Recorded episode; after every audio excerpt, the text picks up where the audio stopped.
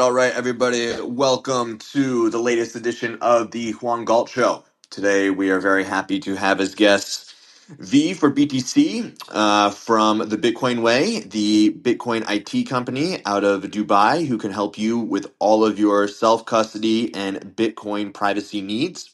Uh, we're also followed up with our guest, Fred Krueger, who has made a name for himself on Bitcoin Twitter over the last couple of months uh, sharing his expertise and insight when it comes to the Bitcoin ETFs. As a longtime financial uh, expert and someone in the industry, he knows way more than almost anybody about the latest happenings and what's going on in terms of Wall Street coming into Bitcoin. And so the discussion today is about Bitcoin ETFs versus self custody. Uh, who is right for what, and what are the best practices, no matter what road you want to go down on to get your exposure to Bitcoin? So, as we get the show warmed up and more people join into the room, I would like to just go through the news today. Uh, starting off with some news about Bitcoin miners. Uh, so yesterday they saw a pretty harsh sell-off with some of the biggest names like Marathon experiencing, I think, 18% off uh, discounted. Um, and we also saw outflow. Uh, these Bitcoin miners were selling yesterday pretty hard. Um, Bitcoin miners outflow hits a six-year high as more than $1 billion worth of Bitcoin is sent to exchanges from the miners. That's pretty shocking. Um, and then going to the ETFs themselves, uh, the big number that came out of yesterday was that there was $4.5 billion in trading volume yesterday. Uh, this is the biggest ETF opening of all time, uh, blowing everything else out of the water. And I think an interesting fact came out of uh, Eric Balchunas from Bloomberg today, saying that even the smallest traded ETF, uh, the Bitwise, had $6.6 million worth of volume, which is still larger than 95% of all exchange traded products that came out within the last year. Um, and then he went on to compare that to the ETH futures ETF that came out um, that just had $1 million worth of volume, which is 4,000% less than the 4.5 billion that uh, went on yesterday with the Bitcoin ETFs. Can, and he considered the, the ETH futures ETF a major flop. Um, in other news, we have Jim Cramer coming out and saying that a major top is in for Bitcoin. Dot dot dot. All caps. Major. And uh, according to the inverse Cramer, that's good signs ahead. Although today we do see a continued sell off with Bitcoin down 4.3%. But we're still, if you just zoom out, we're at the highest levels that we've been in since April 2022. Um, continuing on with the news, uh, Elizabeth Warren is shaking in her boots about the coming out of the ETF. She says the SEC is wrong on the law and wrong on the policy with respect to the Bitcoin ETF decision. If the SEC is going to let crypto burrow even deeper into our financial system, then it's more urgent than ever that crypto follow basic anti money laundering rules. Um, Elizabeth Warren was quickly ratioed by Bitcoin Pierre uh, from Riot's uh, Bitcoin mining, and uh, he made it very clear that no, this is actually in accordance with the law. Of the DC Court of Appeals ruled on the Grayscale case to let this all kick off and go through. Um, and just one more piece of, uh, of news here.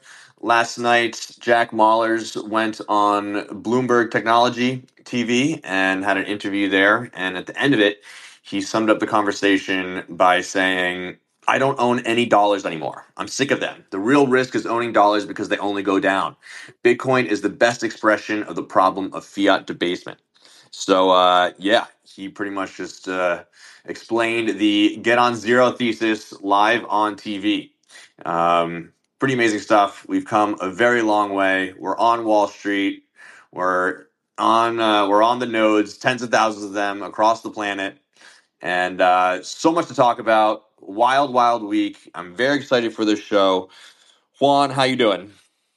Good, good. How are you guys? Thank you for having me again. the Juan Galt Show. Yes, thank you for uh, showing up for your show. Yes, absolutely. Juan Galt Show. We've got some great guests today.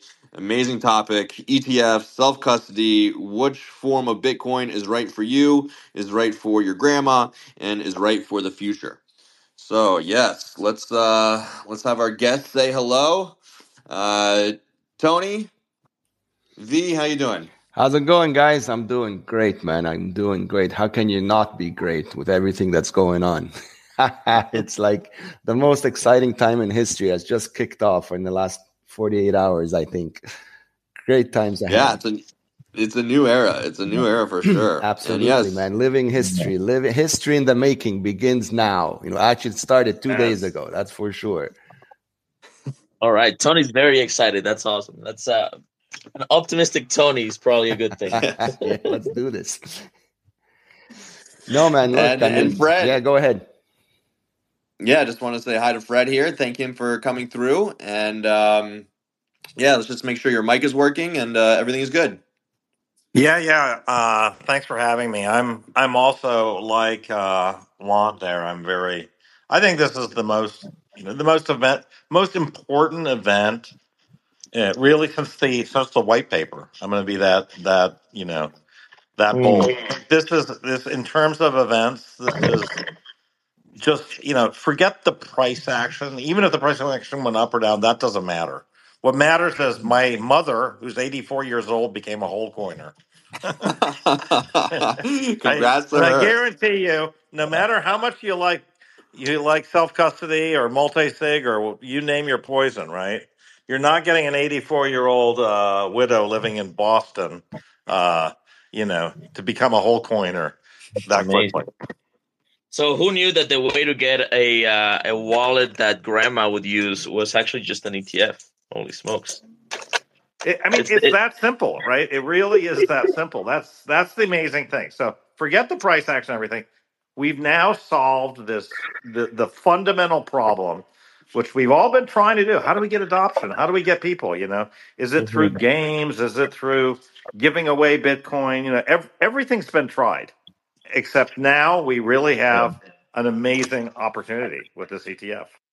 Yeah, the, the question is what is the cost? And you know, I'm gonna set up my thesis and then we'll we'll give a little shout out to our sponsor because we have a new sponsor and uh, we're very very grateful and excited about it. But uh, my thesis is that we're, we're kind of in a this is a double Trojan horse event, or it could be right, and we're definitely crossing the chasm. You know, we're uh, what's that Greek saying? Uh, we're uh, uh, well, yeah. Rubicon. Yeah, we're crossing the Rubicon, right? Like we're we're we've entered Rome, right? And Ro- Roman, not Greek. I just want to. Uh, just you're right. I my apologies. you're totally right. It's Roman. We've entered Rome, and um, yes, maybe we're infiltrating Wall Street, but is Wall Street infiltrating us? What are the consequences of this for self custody? So this is great. We're gonna we have the right people for the show. We're gonna set up the conversation get like a get go deep into ETF stuff, and then we'll we'll explore the other side of this Trojan because I think you know I mean we we gotta explore it. There's some people that are really concerned. I'm pumped. I think this was inevitable, and I think this is the this is the next stage of Bitcoin's evolution. But I think there's there's questions to look at. You know. Um, and however, you can still, you know, even though we have a Bitcoin ETF and there's a bunch of Bitcoin entering Wall Street and setting up shop uh, inside the, the belly of the beast, um, you can still spend your Bitcoin pretty much anywhere. In fact, uh, our new sponsor, which we're very grateful for, is Bitrefill. Bitrefill has been uh, pretty much the it made it has made it possible for almost like half a decade for you to just live straight on Bitcoin. So if you don't want to sell, if you don't want to cash out, if you don't want to pay commissions to exit, if you earn Bitcoin, right, you can spend it with Bitrefill and, and pretty much buy anything. I think uh, my guest yesterday, Spanish guest from Argentina, said he bought a um, a washing machine with Bitrefill, um, which was interesting. I guess he got a really big gift card and uh, and went shopping. Uh, so Bitrefill simplifies living on a Bitcoin standard. Uh, I don't know if you guys have heard about that enables purchasing online in person without banks. So you don't need a sign up or anything. You can just uh, get access to over 10,000 gift cards without uh, just you don't even need to give them an email, right? And you can buy a gift card with get them. You can refill paid prepaid phones. You can buy eSIMs for seamless travel right? So if you're going to El Salvador, for example, and your phone is SIM card enabled, eSIM enabled, you can just buy an eSIM and you don't have to change your phone number. You can get data, um, which is great. Just pay with Bitcoin, right? And uh, if you use the code Bitcoin News, uh, you get 10% uh, Bitcoin back on your first order, right? So that's uh, one word Bitcoin News. Um, yeah, unlock a simple, a single point of access, free deposit for free payments and more. In other words, you can pay with Lightning, you can pay with Tether if that's what you got, and you can even buy like prepaid Visa, Mastercards if you're in the US and Europe. You got to do a little more KYC than there, but like you're still it's a little bit more private than than than uh, than other options. Uh, so I mean, Bitrefill's uh, doing God's work. You know, like you can you can pretty much live off of Bitcoin and crypto thanks to Bitrefill. So we're very grateful for them. And uh, yeah, check them out at uh, bitrefill.com. They make this show possible. And uh, oh yeah, one more thing. Uh, we're on Spotify now. So all these conversations are recorded and are being uh, edited and published on Spotify. So if you look up the Juan Galt show, uh, the Juan Galt show on Spotify, you should find us. Go uh, give us a follow there if you're a Spotify enjoyer. Otherwise, uh, we're on the Fountain app, and uh, you can sign up uh, via my newsletter and get them via email if you prefer that. You will get a straight audio file you can you can listen to. So um, anyway, very exciting show. Um, let's start with Fred. Fred, can you give us a little bit of an overview of the ETF situation? You know, because it's been a crazy week. Uh, for a moment there, we there was concerns that they were going to cancel it. You know, like Tom was saying that the the hack was the the dog ate my homework moment for the SEC, and they were going to postpone the the the the the confirmation, the approval of the ETFs. Um, give us an overview and tell us where where you're at with. Okay, so let's let's before we kind of here, there's there's a tendency, right? And everybody is getting really into the weeds here on this ETF. Like, you know, how is this? How is the how is the the transactions, the, the the buying into creating new shares? How's the redemption? All this stuff is there's a lot of weeds, right? And we could spend one hour in the weeds. But what I'd like to do is just zoom out a little bit, as we all say, and talk about where the ETF is coming from in the history of finance, right? Because you guys are you have a little less gray hairs than me, uh, but I can tell you I've lived through several of these financializations of assets. And when I saw the BTC thing happening, especially with BlackRock involved, I knew exactly how it was long term going to be played out, right? So just to set the stage, imagine if somebody told you in uh, 2002 that you know you want to buy some gold how do you buy gold in 2002 it was very difficult right you have to go to a gold dealer physical right because you know you couldn't really buy this stuff on the internet so you literally have to go to a gold dealer find somebody reputable they would sell you some gold bars or some coins and you have to put them in your vault so if you think buying bitcoin is hard buying gold was way harder then. Now it's a little easier now. There's a lot more of these gold dealers, but you know, it was very difficult in 2002, right? And then what Wall Street does really really well is it comes up with ways to make this stuff very easy for the average person. So in 2004, the gold the GLD ETF launched and you know, it was sort of a similar launch to this. It didn't do a lot for a couple months but then it took off like crazy, and it, the price of gold quadrupled because it became so easy for the average investor to buy gold, right? And another example of that is real estate, right? Like if you wanted to buy, have exposure to commercial real estate in, say, 1980, right?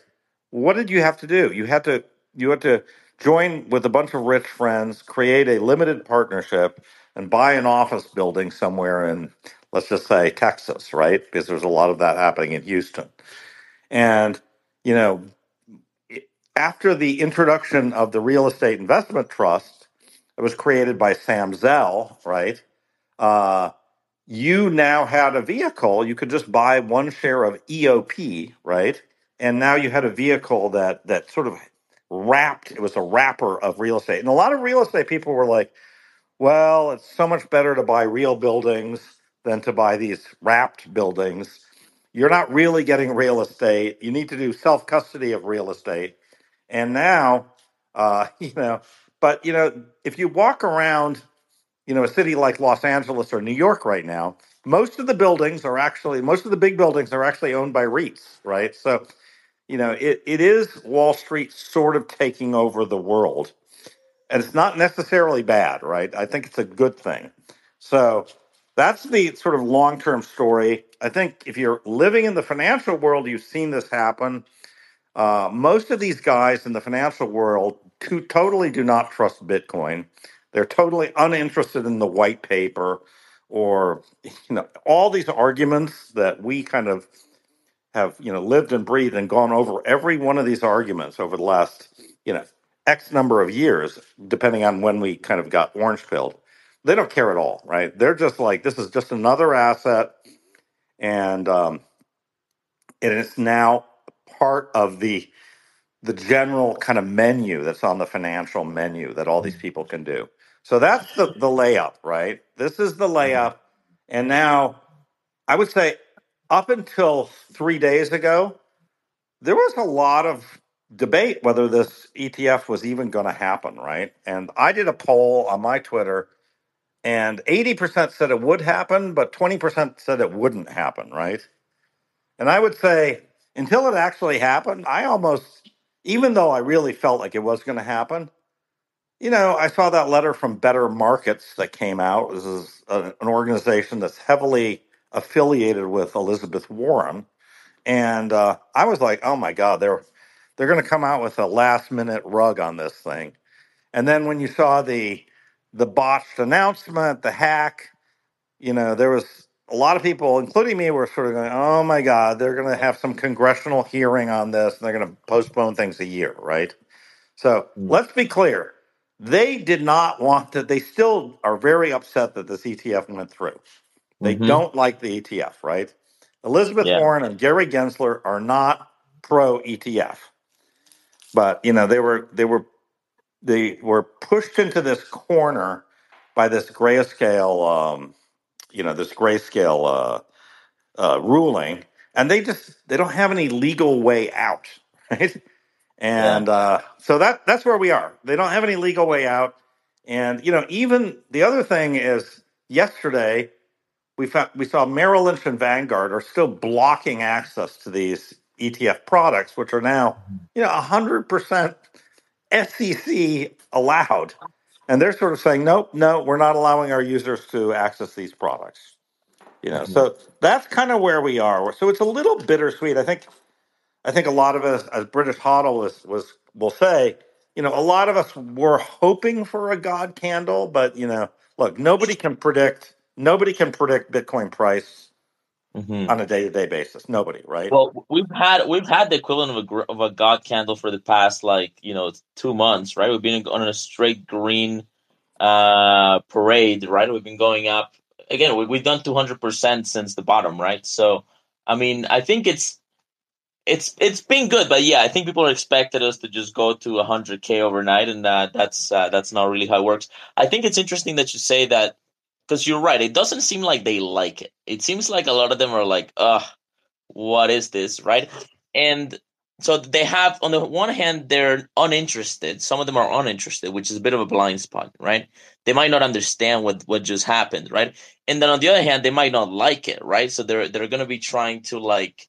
reject it or find you know ways i don't know so but th- that's that's the blind spot that i think you know because it, if they just think bitcoin is another asset it's just like an some it's just one more thing they got to wrap up and sell um, that's where it gets interesting, right? To, um, Adam Back tweeted out something that I thought was very well said. He said, uh, "So TradFi led Bitcoin, the apex predator, into their China China shop.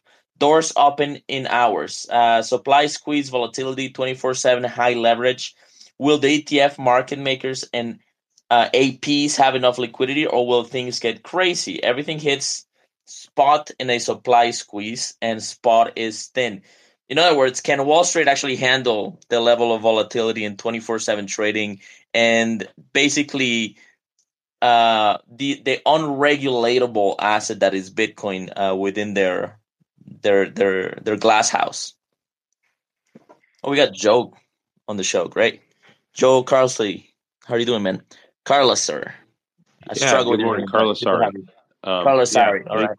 Um, a pleasure to be up here with uh, Fred and British and others. Uh, really appreciate it. Um, so I think that one of the things you have to take into account is the grayscale effect, and I don't think people have appreciated what exactly they had to do to close the discount to NAV, and it was a significant amount of selling pressure. That combined with you know the market getting a little bit of ahead of, ahead of itself with expected uh, with uh, expectations, I think is just the only reason why you're seeing this pullback. Over overall, right? Just because you have legal access to buy the ETFs does not mean that fund managers and financial advisors were suddenly overnight plow in billions of dollars. It, it, it will come for sure, and I and I definitely believe it still will come, but it's going to be a slow march upward rather than you know the the God candle people were thinking of because that's just how TradFi money moves. It moves slow and steady. And I, I will tell you right now, there are folks discussing right now what levels they want to get positions on some of these products. Um, you know, whether it's here or a little bit lower. Just don't do not mistake short term price action for having anything meaningful. And that's that's the biggest thing. You just got to remember that you know, uh, I think Fred said, and he's right. Like you know, short-term price action is is almost uh, it's a random walk. That's the way to think about it. Nothing more than a random walk. But overall, right, there are managers now deciding what is our Bitcoin strategy going to be, what is our Bitcoin allocation going to be, what are we going to put these clients in, which which the vehicles, we'll look at liquidity and how they're functioning, and you know what the bid ask spreads are. And then I saw something about how Bitwise's bid ask spread was ex- incredibly tight, which is great, right? That's why people are, I think are going to it's going to be a driver towards that product versus some of the others. Um, but you know, you got a lot of things you got to sort out. You got to sort out and unwind these bets that people have made for years. And Fred's been all over this with MicroStrategy, where you know they wanted a Bitcoin proxy and they were forced into these alternatives. And now I think you can see clearly based on the price action in the short run here, not or not not just today and yesterday, but actually in the weeks leading up, that people are reallocating from some of these proxy bets into the spot ETFs. Um, and you see that in the tape. So to me, like you can't read too much into any of this stuff on a short term basis. Let's check back in three months. And in three months, I think we're all going to be surprised as to how meaningful these, stru- these structures are in the heart of a bull market post halving.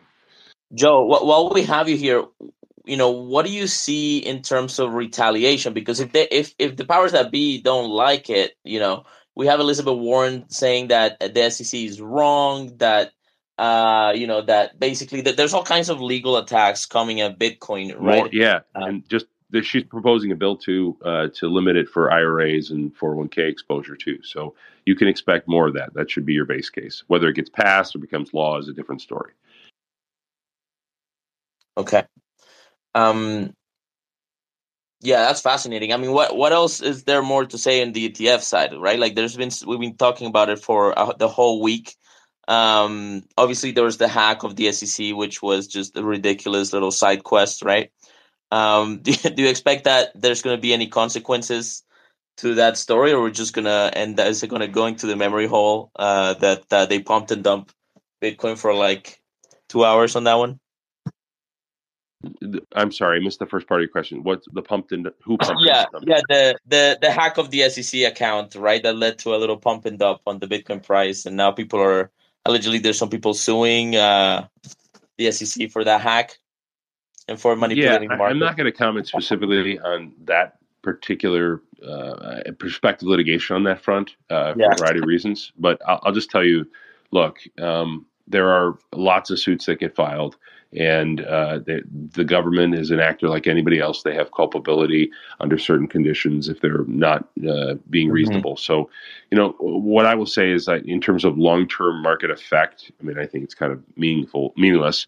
Um, you know, in terms of uh, effect on individual market participants, there's perhaps better arguments to be made about you know about why why they somebody should have to bear that expense mm-hmm. and that cost for what appears to be just uh, negligence on the part of the SEC for to not secure their account in a reasonable way uh, in yeah. accordance with best practices. But you know, I, I, of all the things we could be talking about, to me, like that's kind of a, a least on the list of things we yeah, should be discussing.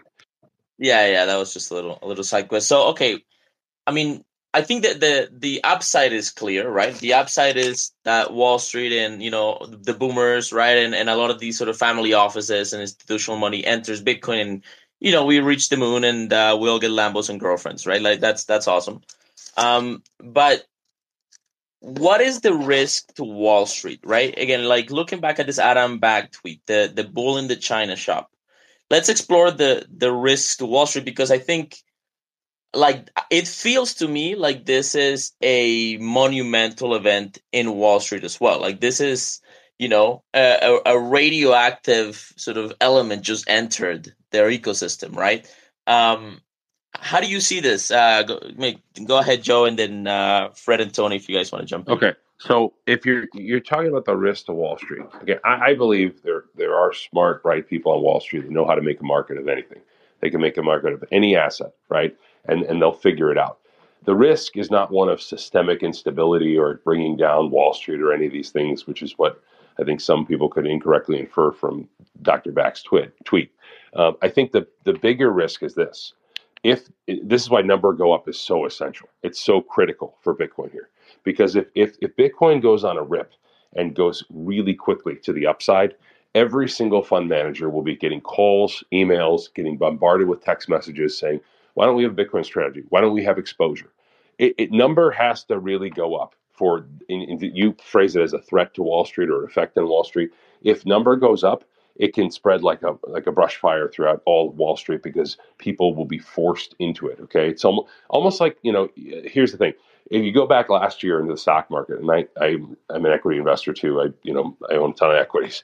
Okay, um, when people were super max bearish, Okay, slowly and steadily, as the price began to move in their uh, against them, uh, and what, what knockout shorts for whatever reason, and we didn't enter a recession. More and more fund managers had phone calls saying, "How the hell are we not exposed? How do we not have Nvidia exposure? How do we not have QQQ exposure?" And what it does is it forces capital into the market because the price is moving to the upside against you know the overwhelming bearish narrative. The same is true of Bitcoin, right? If the majority of the street right now is negative on Bitcoin, has no exposure to Bitcoin, is underallocated relative to to all their other holdings, and Bitcoin starts to rip and go higher, considerably higher, that it becomes a self reinforcing loop. Okay, it becomes a virtuous circle for people buying and getting exposure to Bitcoin. But you need to have that upside catalyst. Now, we're fortunate, right? Because we do have an upside catalyst. Whether it's right or wrong, the narrative that's associated with the with halving is going to push capital into the market. So I think that's really positive. And you also have some economic data, right, that continues to show potential reacceleration. And you know, in the election year, you've got some potentials for other catalysts that, that could drive asset prices generally higher. And what I what I see here is that you're still sort of uh, people just a little bit too tepid to put on big risk plays because of the quote unquote macro environment. I think that dissipates by the second and third quarter. And if that is the case, and you start getting you know some real big players pushing into Bitcoin, Dr. Back's exactly right in the sense that every fund manager is going to have to come up with a Bitcoin strategy. Anyway, sorry for talking so long. No, I, I, I just want to say I completely agree with Joe. One of the things, the way I've kind of phrased it in some of my Twitter spaces and talks and stuff is, is think of the the the you know the Wall Street kind of ETFs as sort of booster rockets on uh, on on Bitcoin, right? All this money is not pent up and just wanting to come in. I, you know, it's it's if you ask the average kind of Wall Streeter right now, they're kind of like whatever Bitcoin. I'm not, you know, it's it's down from its all-time high of 2 years ago. This is not a hot asset, right? They are not itching to get into Bitcoin right now, right? But as Joe said, you take the halvening, you take sort of the uh, you know, potentially a Fed rate cut, you know, later on this year, and money printer go burr, and all it takes is, you know, the brush fire, and all of a sudden you have now you have like kerosene, which is this ETF, the ability to buy without having to go, you know, to a, a custodian like Coinbase, right? Just buy it as a stock. And all of a sudden now this thing could totally catch fire, right? And uh, this is the first time we've had that, right? So we've we've been through these bull markets in Bitcoin. Let's just take 2021, right? How much, you know, Wall Street money came in to to you know buy it. Well, they they came in to buy the miners and MSTR, right? Because those were the proxies back then, you know, that you could buy, right? And uh, now they have a much more direct vehicle to invest and get exposure to Bitcoin. So I agree. I think if we have, you know, when we have a, uh, you know, a, a, a significant move back to new all-time highs. And I think all-time highs and even 100,000 is a key level because I think we need to we really need to break all-time highs, hit 100,000. I think if we if we get to that level, people are going to be like, "Oh my god, I need to own this thing," right? So, Wall Street is kind of a buy high, sell higher type world, right? It's a it's a trend following world. It's a you know, it's not these people are not buying Bitcoin on a dip. That's just not, you know, buy the dip does not apply to Wall Street, right? These guys are going to buy momentum. And uh, I think if we get momentum now, I think it, people will jump on it. Why is it a bull in a china shop? One of the reasons is, you know, all the, from a from the SEC to the, the, the presidential candidates, everybody's focused on the stock market, right? I mean, if you remember, right, Trump was running on there. Biden's going to destroy the stock market, and Biden's saying, "Look, the stock market's up," right?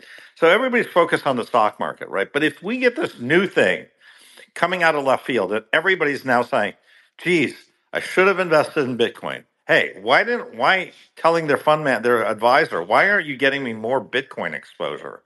all of a sudden the narrative of you know i needed to get in bitcoin. How come this thing is you know this this thing's going to save us from money printing and asset uh, inflation and all the rest right? I think that could really really take off and as a kind of a mainstream american movement. And that's what i think is the bull in the china shop. And and the real the dangerous person the person who has the most to lose is the us treasury right? Because they're going to try to push, you know, they're going to try to push interest, you know, bonds, keep on funding this deficit with these bonds, and potentially try to sell them at lower and lower interest rates. So it's, you know, it is a danger that America wakes up and becomes orange pilled. And I think that's a, that's a possibility. that that would be beautiful. You know, maybe maybe they should consider backing some of these bonds with Bitcoin. You know, uh, probably in a few years might be a little bit too early for that. But uh, Tony, um, you're very excited about this. I I could f- see it in your voice. Uh, but as a self custody, uh, you know, alpha nerd, um, how do you uh, how are you navigating this? Tell us tell us what you're thinking. I'm very excited ETF. about this, but not for the reasons that you think. I mean, the ETF is definitely uh, you know amazing bullish news for Bitcoin. You know, creating awareness, you know, taking it mainstream, bringing adoption, all that. But there's there's one thing you know that I think a lot of people seem to overlook is that I don't believe that the SEC, Wall Street, and all of these guys don't understand. I can't hear, so I'm going to jump down and come back up. Can you guys hear me? All right, cool. I can so hear you. I was saying is that I don't believe the SEC, Wall Street, all these guys don't understand Bitcoin. I think they understand it really, really well, which is why they don't like it. Bitcoin, you know, was not created to play by their rules. That's what they don't like. Bitcoin was designed, created to replace the, their rules, right? And so this is for the first time in history. It's not another asset. It's another asset that nobody can manipulate, nobody can control. That's what they don't like about it. And you know, as as more and more people realize that this is truly the first time in history where I can own my own money without you know uh, counterparty risk without anybody's permission you know once that really clicks into you know the average person's mindset there's no way this is, this is the, to, to turn back from this this is when i think you're going to see bitcoin you know like like catapult into like all-time highs like we've never seen and i don't really care about the number go up i mean this whole thing you know people doing the ETF things, uh, going into ETFs. I mean, if you're really putting your money in an ETF rather than buying the asset outright, it's because, in my opinion, I don't think you understand money. I mean, you actually believe that you know fiat still has value. You know, if that's what you believe, then you've understand nothing about Bitcoin. Bitcoin was supposed to replace fiat, not to play along by its rules. You understand? Like, why would you want to make profit in a debasing currency controlled by someone else that's clearly manipulating it, you know, against your best interest at all times? That's insane. Where you can actually hold an asset that's appreciating in value that no one can control except for you. You don't need anybody's permission. It has no counterparty risk. You can send $1 or $1 billion to any bloody person anywhere around the world, you know, on a moment's notice that's the power of Bitcoin. And I think they and and Well, I will. I will push back on one thing here. Um, it, to your your thing, that is not what most Wall Streeters believe. Okay, they do not believe what you just said. Okay, they do not.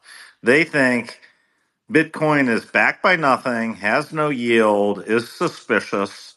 Um, and yeah, maybe it's going up and maybe I should buy some, but they don't believe that it is superior money or that it's any threat to the dollar or any of any of the things you just said which you know I, I believe but i can tell you long term i believe what you said but i can tell you i think wall streeters do not believe that right?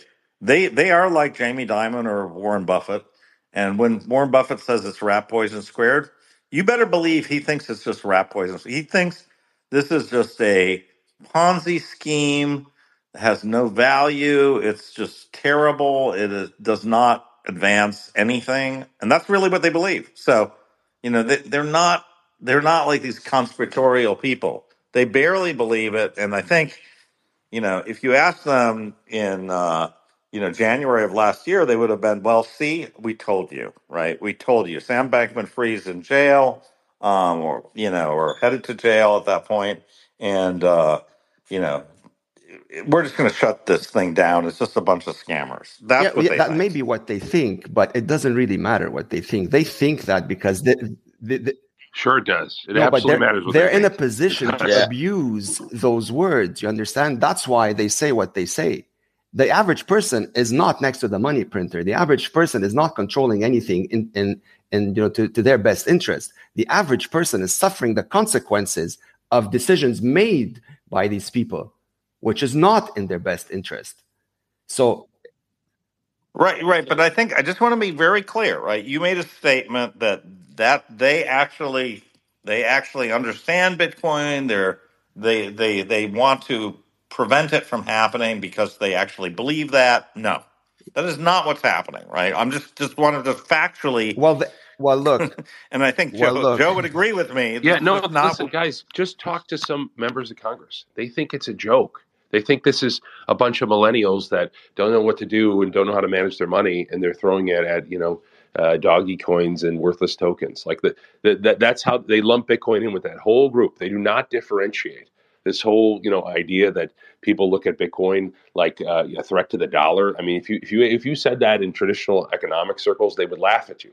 You're talking about something that has a smaller market cap than Apple stock, threat to the dollar, the global capital markets.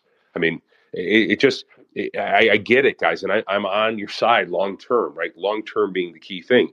But in the short run, you know, th- this thing, th- Bitcoin becomes a threat to the dollar at $500,000 Bitcoin or a million potentially. Uh, that That's where it's a threat to the dollar, okay? Not at $42,000. I mean, come on. no, It's just a 10x, at the current price maybe not but you know like people need to understand why so many people are resistant to bitcoin is because i don't believe they really understand nothing it's almost impossible after 15 years not to understand anything like if i was in charge you know uh, Wait, wait. I, I, I'm going to stop you. They are not digesting the same diet of information as you, right? Mhm. You are you. You're like, well, I've been looking at this for all these years. I've been reading all these things. I'm on. I'm looking at Adam Back. I'm doing like they're like, who's Adam Back? Okay, they have no idea who Adam Back is. They have no idea. They think Satoshi they don't they think i mean jp morgan was like satoshi's going to jump out of the code and say there's actually more than 21 million coins they i mean guys Look, like they they are not they they have you just don't understand the way wall the mainstream america investment thinks Just- i mean just- i'm just telling you that it's not accurate what you're Just saying unpack, just unpack what Fred just said about the Jamie Dimon comment. That tells you all you need to know. This is a guy who is brilliant by all accounts, one of the titans of Wall Street, and he embarrassed himself, in my view, if you actually understand a basic amount of information about Bitcoin, for him to go on public television and make a comment like that that Satoshi's going to jump out whenever you hit 21 million or whatever, uh, whatever his, his phrase was. That's an embarrassment for him, for a guy of his stature to say something like that tells you that he never really has done a deep dive on Bitcoin, that he doesn't plan to in the near term, and the people around him haven't taken the time to even educate him on that that you know that fact. You, all of this is to say that you know the notion that they they understand this space and what it means and what it represents. I think is it, it, I agree with Fred. I mean they, they don't. They clearly don't. It's not they mm. they're underestimating it, which is a good thing in many ways in my view. Yeah, Now, I, was I would like to exactly what say that, say. like, this is this is back- good news, right? This is It's good good news that they don't quite understand it. Yeah. I will just say this, you know, and something I posted about.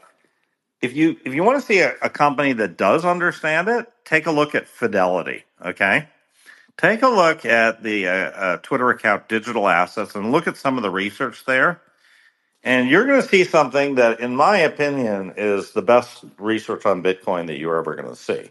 Right. So, does Fidelity understand Bitcoin? Uh huh. They completely understand Bitcoin. They have a great uh, understanding of Bitcoin. They, I mean, they've just got the charts, they got the the language, they they understand it really deeply, right?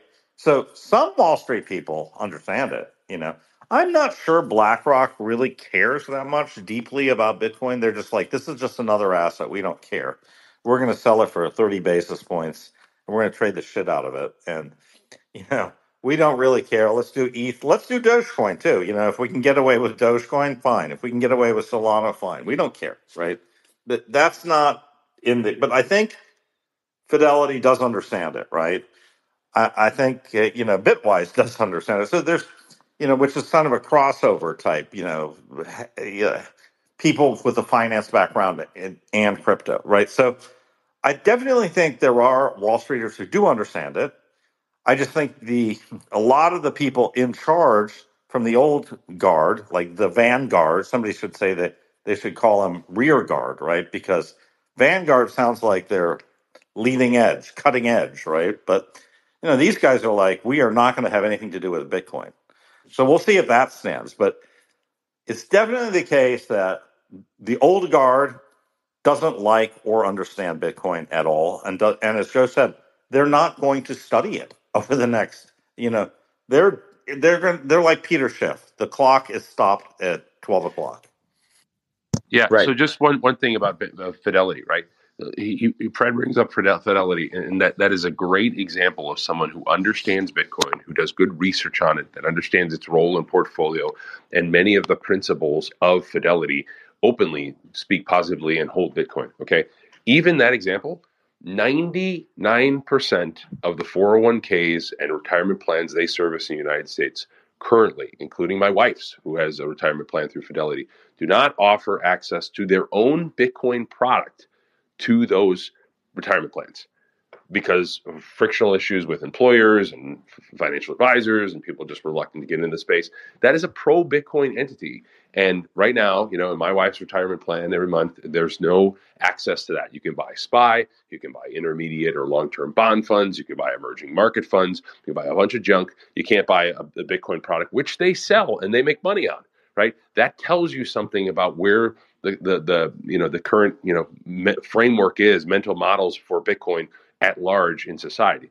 And to me, like if you can look at that and say that's very bearish, or I view it as very optimistic, right? Because that tells me you're nowhere near a saturation point for this asset. You're not even close. Okay, the, and, and I think that comes, but you know you're, you're fighting not just legally and regulatorily to get access to these products, which I think we overcame a big win uh, in the spot ETF.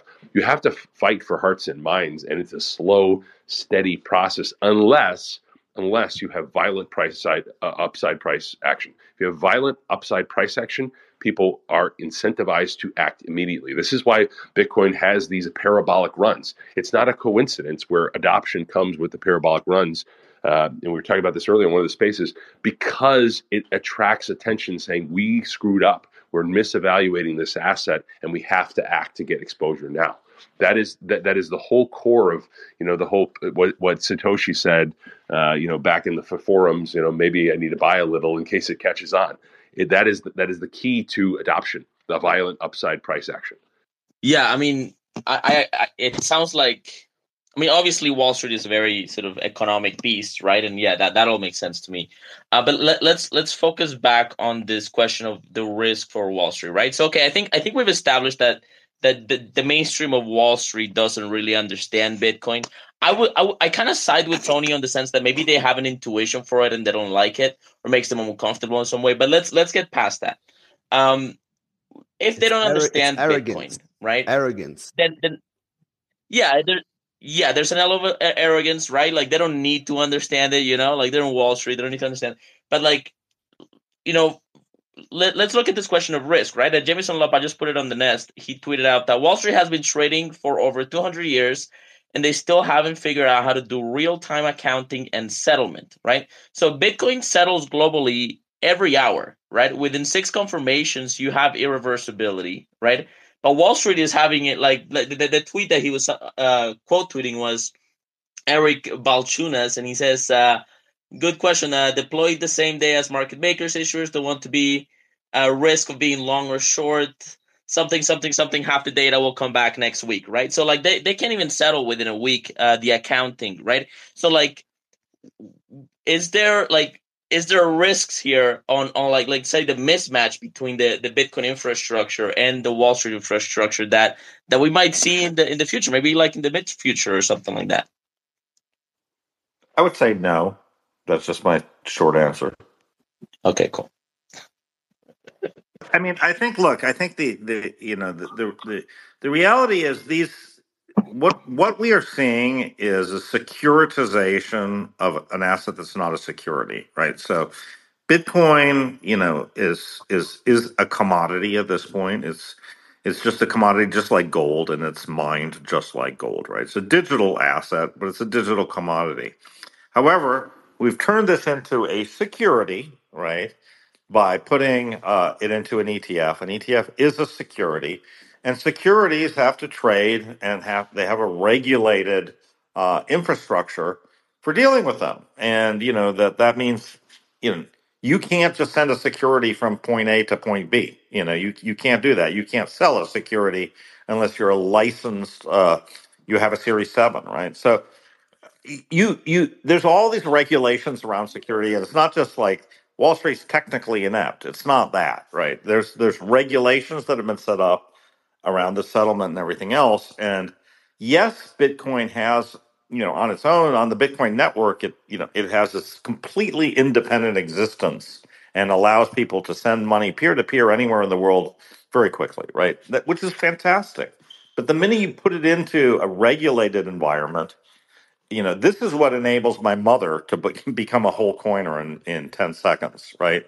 Is because all of a sudden now it's inside of the framework, right? So I, before we bash Wall Street and we bash this new setup, understand that this setup is fantastic, right? Because it works for it works not just for Bitcoin, right? But it works for all assets. You know, whether it's Bitcoin or an emerging markets fund or you know a mid cap fund or whatever you want, it's all under one umbrella, and that's an incredibly powerful concept. And um, and that's really why I'm super super optimistic because if you have everything under one umbrella, then it's really easy to allocate more to Bitcoin. It's just a really just a very simple thing. You don't have to open new accounts. You don't have to transfer money. Getting money, funding a Coinbase account, starting a Coinbase account from zero will take you five days, you know, to get through KYC and get the wires done and everything. So, you know, here you don't have to wait five days. You can do it in five minutes. You can buy your first Bitcoin in five minutes, in five five minutes, in, in one minute, right? Wow. So that's the power of what has been unleashed yesterday. That's the power. Yeah, and, and Yes, but you, you, you're forgetting one thing. You're not a whole coiner. You don't own Bitcoin. You're owning paper uh-huh. Bitcoin. And IOU, yes, it's more convenient, gives you exposure, but you are definitely not holding the asset that you think you are holding. That's a big thing to keep in mind.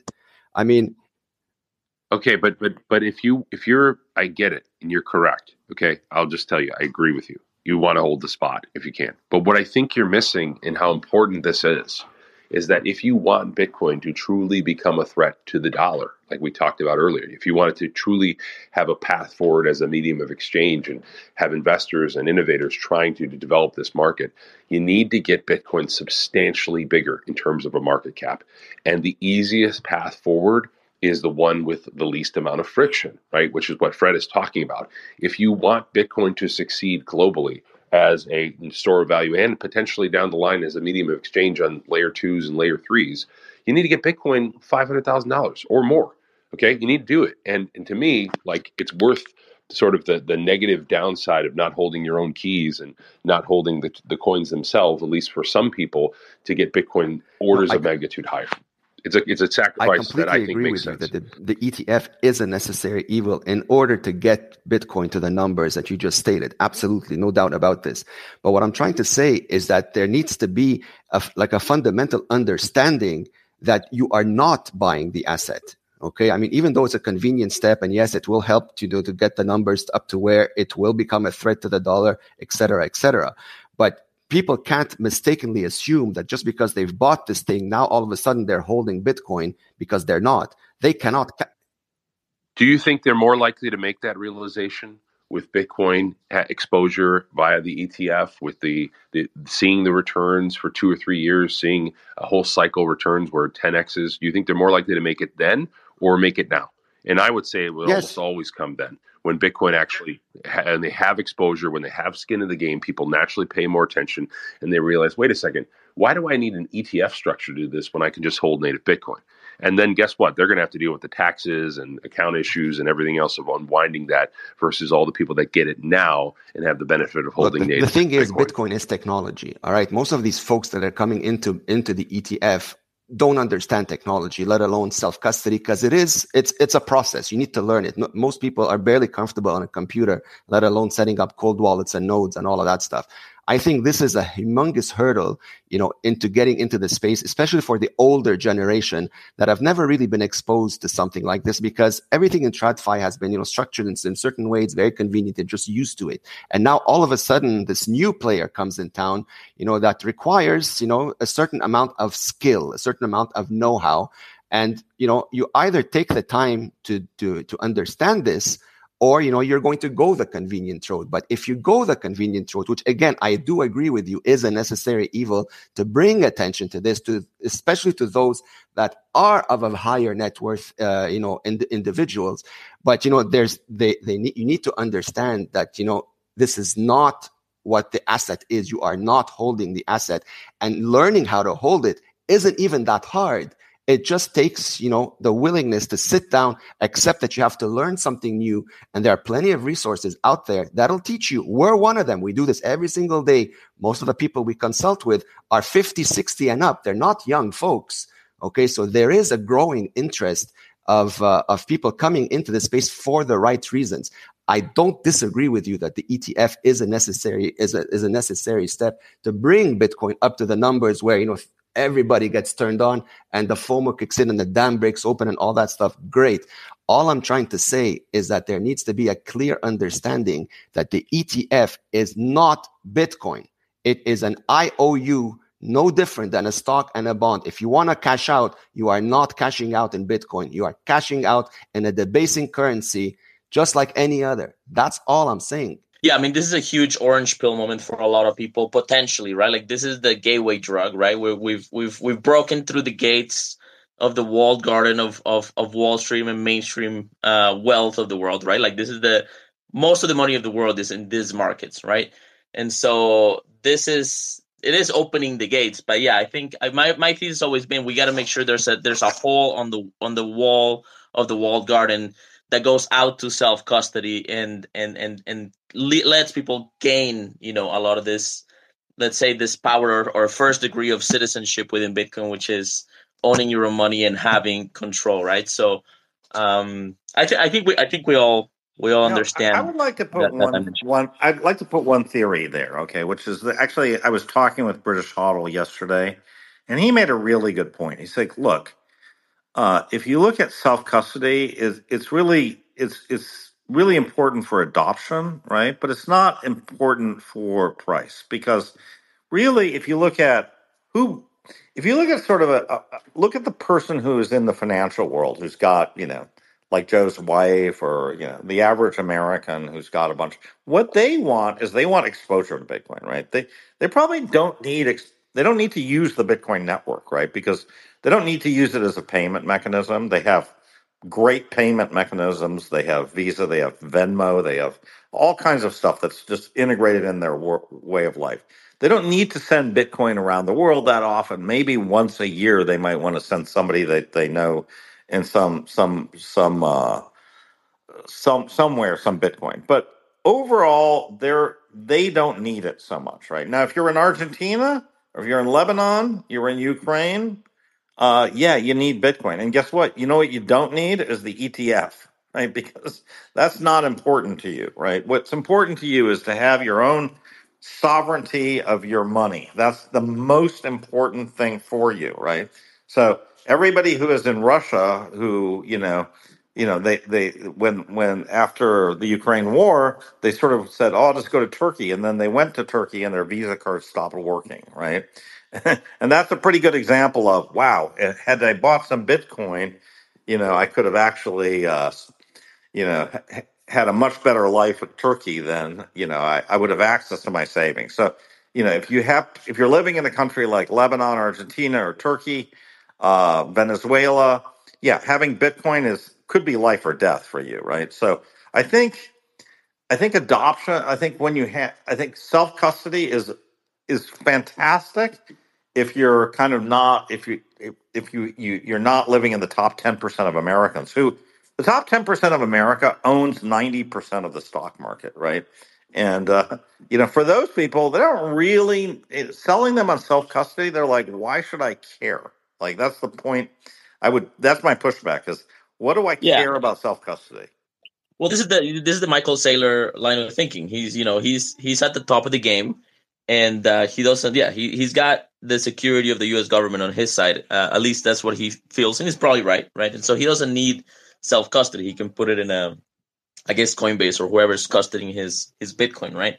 And so yeah, so this is a this is a this is the elite of American wealth entering or, or having the gates open to to Bitcoin in an easy way. Let, Um, let me let me let- chime let- in let- for a second. Just Fred, I want. I want to just chime in on a comment that you, you made with regards to you know the whole uh, Ukraine, Lebanon, Russia, and all that. You know, you're absolutely right. But my question to you is: Do you assume that the what happened in these countries is isolated to these con- uh, countries in that area alone? Like you you do not believe that this is something possible in the United States or in Europe or in, or many modern countries? Well, I'll tell you what, it's it's possible in the U. You know what? It sort of depends. You know, one of the, one of the things I you know I've been fascinated with Bitcoin for so long, and you know one of the things I I really been was looking at a lot in 2020 21 was the growth of Bitcoin ATMs, right? And who's using them? And actually, what Bitcoin ATMs are used for is sort of a savings accounts for the unbanked in the U.S., right?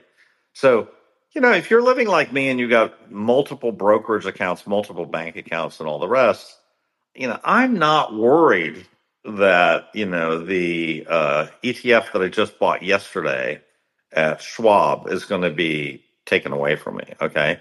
But if I'm, you know, if I'm a construction worker, you know, undocumented construction worker, and, uh, you know, and I, and I, and I don't have a bank account, right?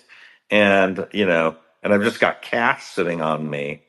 And you know i i i, I want to have bitcoin as my i'd like to have that as my self custody whether it's just in a bitcoin atm or you know if i have just a ledger on me or whatever. So it really depends on your economic situation. I would say if you're kind of at the top of the pyramid it's less important to you. You know if you're at in sort of the bottom third it becomes very important right so I, I, I do think that there's a that's that's the trade off, right? And uh, but you know, also look, I, also I would say this, you know, if you're a Russian oligarch, right, and you know you're at the top of the Russian pyramid, and then all of a sudden you realize you need to get out of Dodge, and uh, you know you decided to put your wealth in a yacht. That wasn't a smart idea, right? Because your yacht's getting repossessed. But had you taken that same billion dollars and put it into Bitcoin, well, your Bitcoin would be still yours right now. In fact, you'd have two. Yeah, that's I, I I think I think this is where you know my my uh, my opinion slightly differs slightly. I think what happened in Lebanon and Venezuela is categorically 100% coming to the U.S. No matter what your social ranking is, because sooner or later it might take a little longer to get you if you have a little more, a few more zeros on that screen. But ultimately, your turn is coming no matter what, because you are still working with the same mechanics that are flawed to begin with, and that is the fiat currency. So whether it takes you know a, a few years to, to get to you, ultimately it will get to you. And uh, assuming that it won't, in my opinion, is financial suicide. It's a delusion that a lot of high net worth individuals hide behind. There were a lot of the same people that I witnessed firsthand in countries like Lebanon who had the same arguments Ah, it won't happen to me. I've got, you know, what two one point two billion dollars US in my bank account. Really? It took three days for all those zeros to, to, to shrink to one zero with nothing before it. All right. So there's nothing special about anyone living in any country, no matter how big their bank account is, because it's all based on the same rigged Ponzi that is affecting that has that has already affected many countries. Okay. And this is where the whole concept of Bitcoin, the real value of Bitcoin is, is to protect everyone against this blatant and apparent theft that is going on. No matter what you do, no one should be in a position that someone else can dictate what they should or should not do with their money. It doesn't matter. If they've done something wrong, if they've broken a legitimate law, then the market, there are rules and procedures to follow to you know to to to judge them by it but it's not up to a bunch a, a bunch of a bunch of like a, a, a, bunch of psychopaths to decide to make up rules on the fly to decide who is all of a sudden a criminal who all of a sudden falls into the gray zones because of something that doesn't serve their purpose that's what i'm trying to say and the entire formula behind fiat currencies, regardless of which one it is, is all based on that same rigged uh, theft system. And that's what Bitcoin was created to put an end to. And this is what people need to understand is that there is no shortcut to, uh, to, to sovereignty. You're either going to do it properly by assuming responsibility over your funds, or you're, or you're going to put yourself back into the exact same situation that you were to begin with that you were hoping to come out of thinking that, okay, maybe now it's different. There is nothing different. If you are in a situation where your outcome is based on the decision of someone else, you are putting yourself in unnecessary risk. You cannot trust human behavior. Human beings are corruptible. It pushed in the eh, given the right circumstances, someone will always do something in their best interest versus yours. So Bitcoin solves that problem because it removes that, that possibility from every single hum- human being on earth. No one can control anything anymore. No one can decide for somebody else. It's the same playing field for everybody. But in order to put yourself in that financially sovereign position, you need to learn a few steps. It's as simple as that. And these steps are not that hard, but you need to sit down and learn them. That's the only way that you can truly consider yourself sovereign and free. Again, if you are playing by the rules of someone else that you think has your best interest in mind, you are delusional. Yeah, and and you know, I think the new technologies are often uh, adopted by the the wealthy and they spread out over time as they scale and so on. And uh, I mean, I'm I'm optimistic on that sense. I think this is this is going to get people into Bitcoin, and then maybe this is a huge opportunity to slide them down the rabbit hole, right? So I think we we can see a lot more people coming into the space. Obviously, this is the the opening, um, the opening of the gates. Um, I, I have one more. I would just like to push back on one thing, right? So, what I think is, you know, I understand your points, and I, I definitely, I hear you when you say it could happen to you, right? But I would have to say what the, what is really the risk of uh, you know what do I think the do I think that there's a risk that the United States becomes Lebanon? Okay, and and, in let's just put a time frame in the next twenty years. I would put that risk at below one percent, right? Below one percent. Not you know, yeah, we're a lot in debt, but guess what? We're also the largest GDP in the world by a lot, and even our debt to GDP you know, it's it's what about a sixty percent of what Japan is, and you know, I just was in Japan. It's it, it's a very nice country. It's pleasant. It's a pleasure to visit Japan, actually. And uh, so I just don't think. I think actually we're not really going to, you know, Mad Max Beyond Thunderdome um, as a as as a as a reason to own Bitcoin. Now, ha- owning it for insurance purposes, you know, having some some Bitcoin that you control in, uh, you know, in, in your own in your own keys, absolutely right. But I think that maybe you know there's a bigger risk is you're sued right? I went through a divorce about 14 15 years ago and i got to tell you it was very painful and this was sort of before bitcoin was really big right? But um or it just had started but i you know in, in retrospective I, I was like okay let's suppose i was going through a divorce today and i would say you know would i a really nasty acrimonious divorce right? Would i would I feel better if I had, uh, you know, uh, a certain number of bitcoins that that were sort of outside of the system? Oh yeah, I sure would. You know what I mean? So you can get sued in the United States. It's a very litigious society. You know, you can you can. Uh, it, there's a lot of things that can happen, right? And I would say having Bitcoin is a safety net uh, for that, right? Now, if you're in many other countries you know, you don't have the, you know, getting your money out of the bank. If you're in Lebanon, try to get your money out of the bank. They they close the banks, and you're only allowed to get, you know, a hundred dollars a week out of the bank or something like this. So, so that I don't see that as a risk as an American.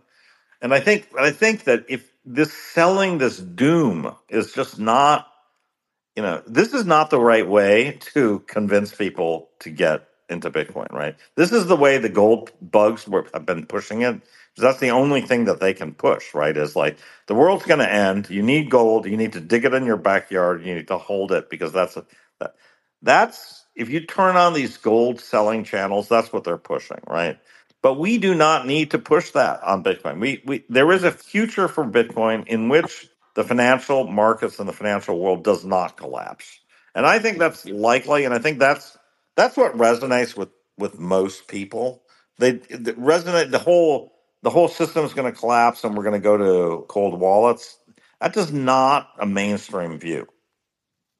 Yeah, I, I I agree with you on this. I think there's a pretty decent possibility that that we figure out a a way for things to be less chaotic.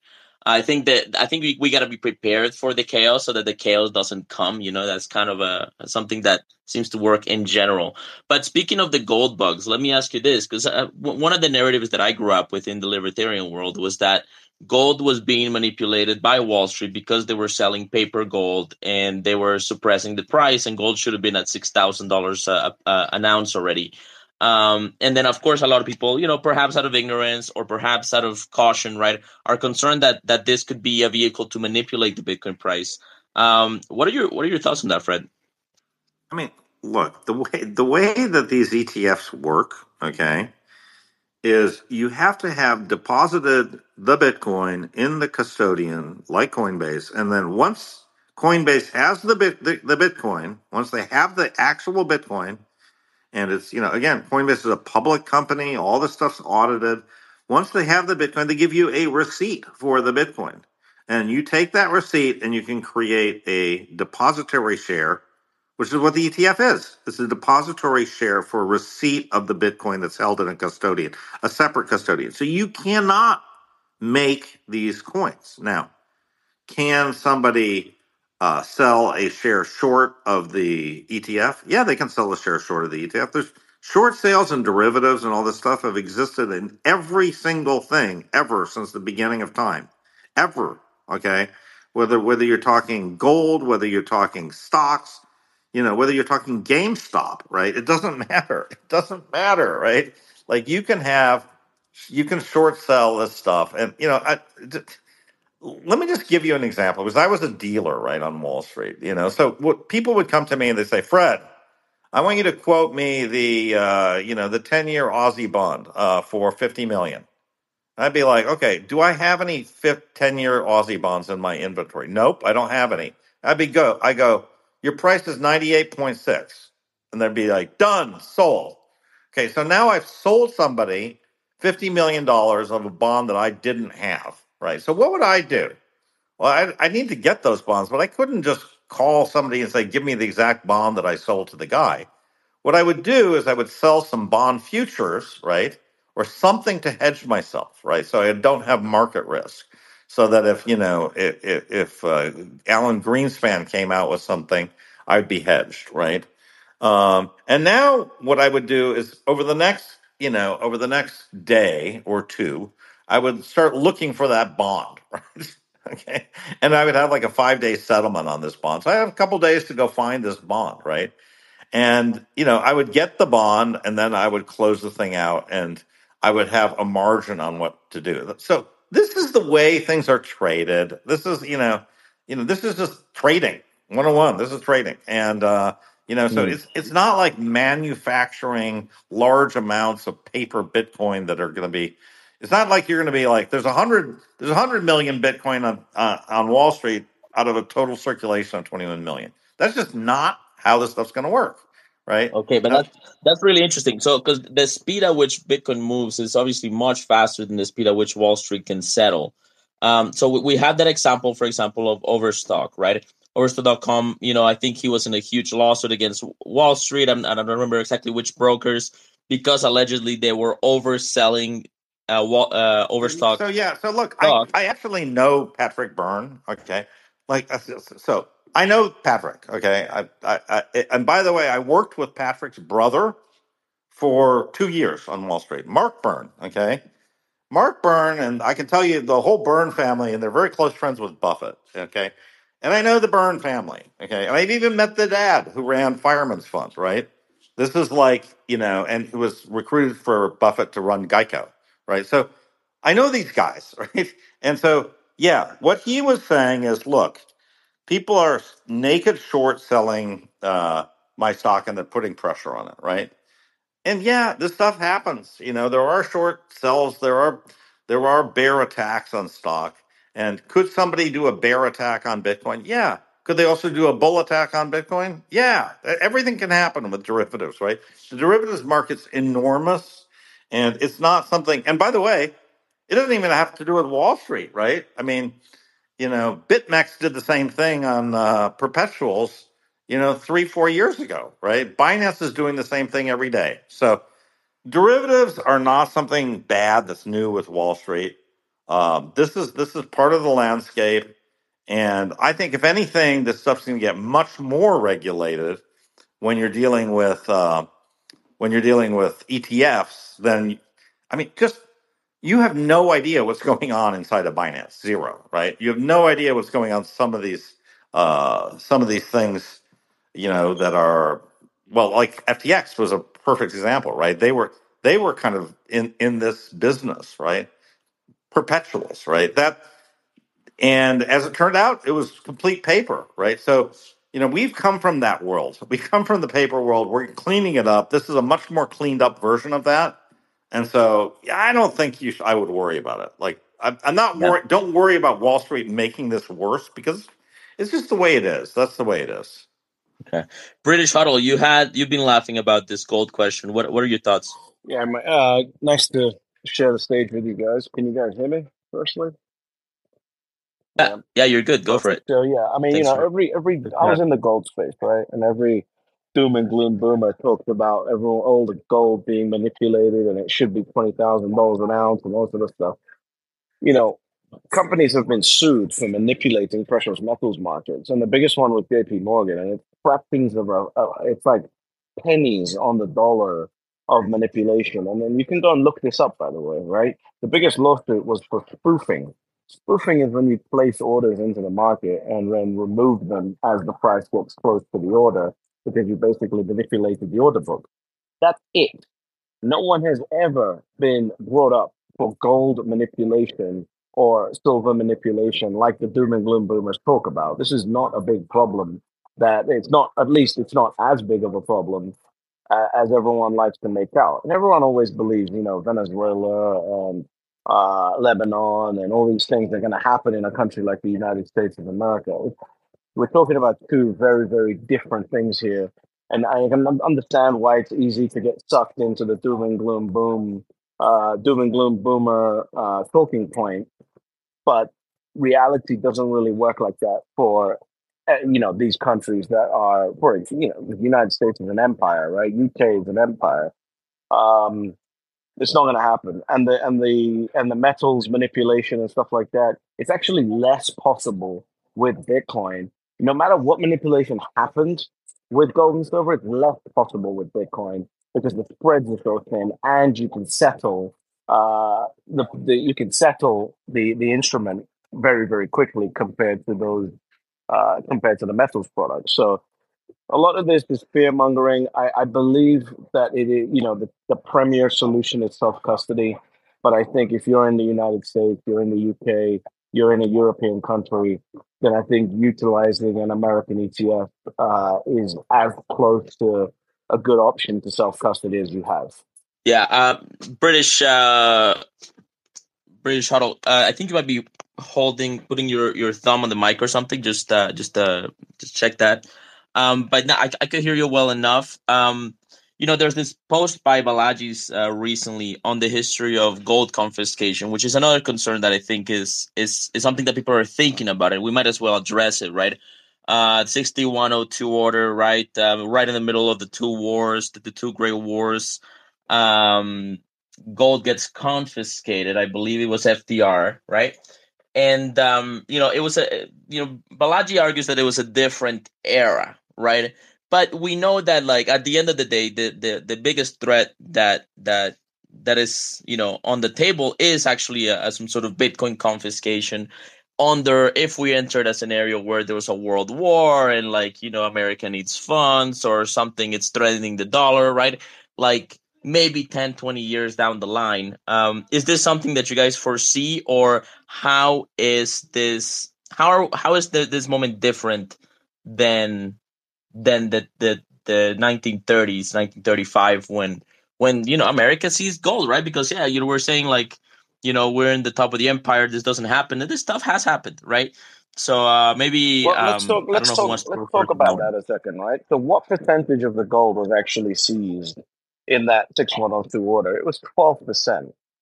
12% of the gold. Because you know what people did? They said, fuck that. I'm not doing that. So it didn't work back then. And it's not going to work now. And if, if again, you got to remember, America's not run by a dictatorship, right? Even though it can feel like that for certain periods of time, it's not run like it's not run by a dictatorship. So there's going to be a lot of bureaucratic, bureaucratic bullshit that happens before anything like that happens because a move like that would threaten the very fabric of the American capital markets, which is the empire. A lot of people don't realize that the American capital markets is the empire, and if you threaten that ever, you're gonna. That, that's a bigger risk than actually seizing the seizing the Bitcoin. A better way to do it would be to process down this aisle of okay, we're gonna ban self custody. Even that's not to happen. But that would be a better option because then at least you control the Bitcoin within the within American funds and within American borders.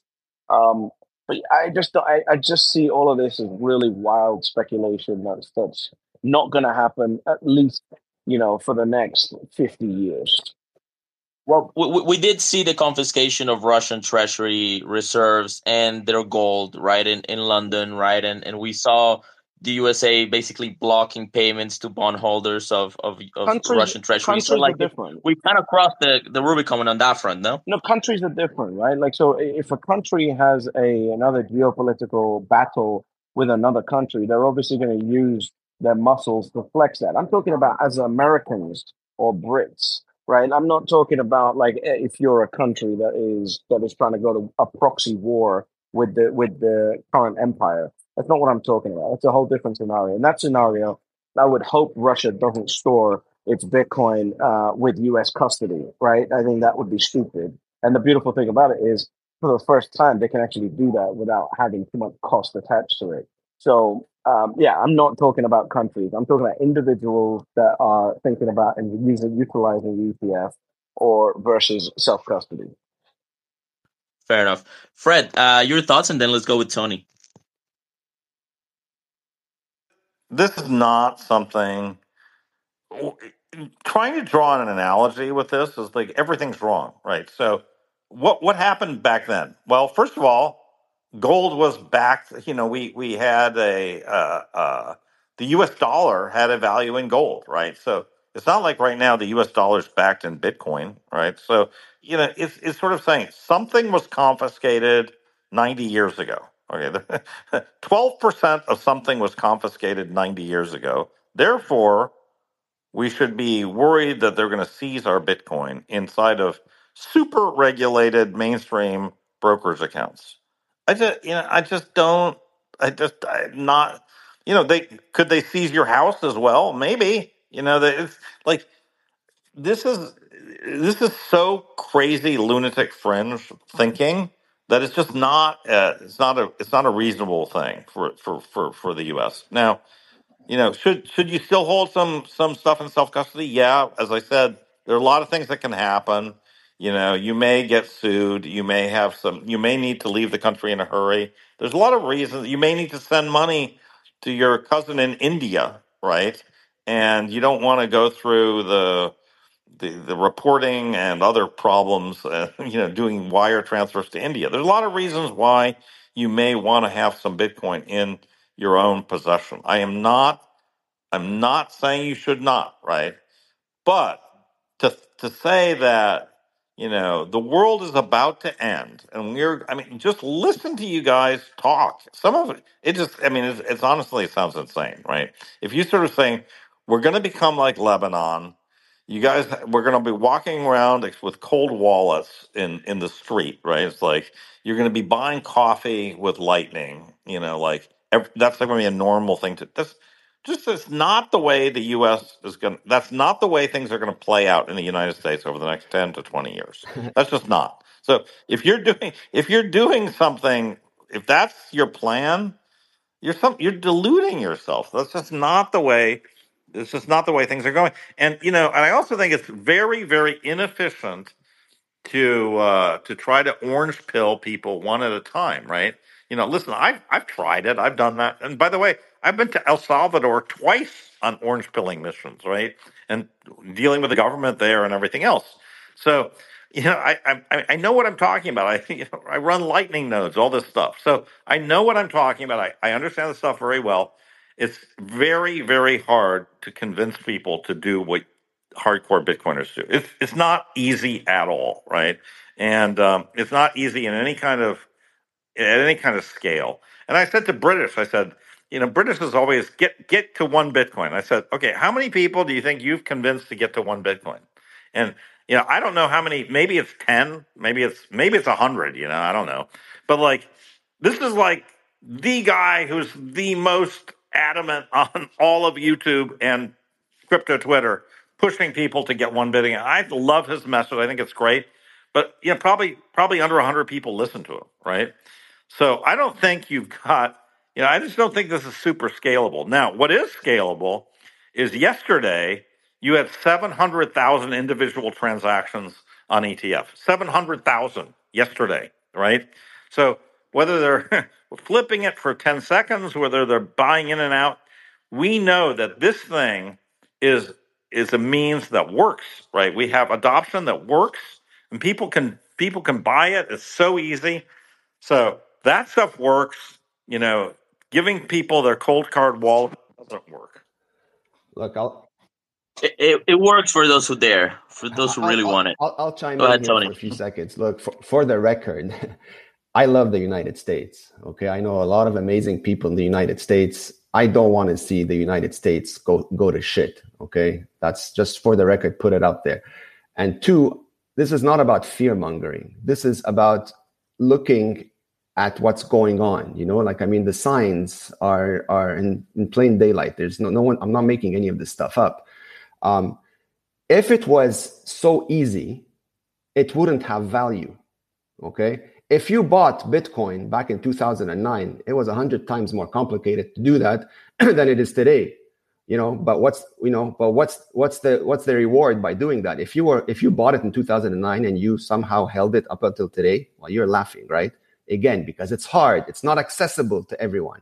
Once it becomes accessible to everyone, then it's not as valuable as it as it as it is when it's not as accessible and but that the difference is it requires you to do the work to learn in order to get in ahead of the game so that you can benefit from being one of the first in lines Now, another point you made was with regards to lunacy. All right. Well, just to, just to respond to that, what do you think the last three years were? You don't consider that lunacy? When they locked every single human being like a fucking donkey in their homes for an imaginary bullshit, you know, that that went that spread globally. You don't call that lunacy? How is that possible if it's not funded by an infinite money printing? All right. So when you tell me that this is how the game is played, no, I don't agree. This is how the game is played now, but that game must be must be terminated if you want a chance of a better future and especially one for your kids if you have them where the where where the life is not manipulated, you know, by a bunch of people that who want to play god essentially. You know, so that's that's that's something else that, that's kept in mind. And if you think what happened in Lebanon is not cannot happen in Lebanon in, in, the United States, you are wrong, in my opinion, because the folks in Lebanon also did not think that this was possible in Lebanon. For the past 30 years in Lebanon, the banking system was touted as a five-star example to follow. There was an inflow of money, you know, endless inflow of money into the country, extremely high interest rates that people were attracted to, you know, like the, the one of the five-star Ponzi schemes, if you want, was created in Lebanon for the past 30 years. And eventually even that exploded as much as some people thought that was impossible. It happened and it happened violently. It happened within a span of two days. You know, the average person is not sitting in a financially comfortable position. The average person all of a sudden knows what the word inflation means. Okay. When they're making $2,000 a month, but their expenses are $2,700 and they're like, what the fuck just happened? How can I pay for this stuff? It's, it's almost impossible. When these people, you know, their situation worsens, what do you think is going to happen? That's that's what I want to know.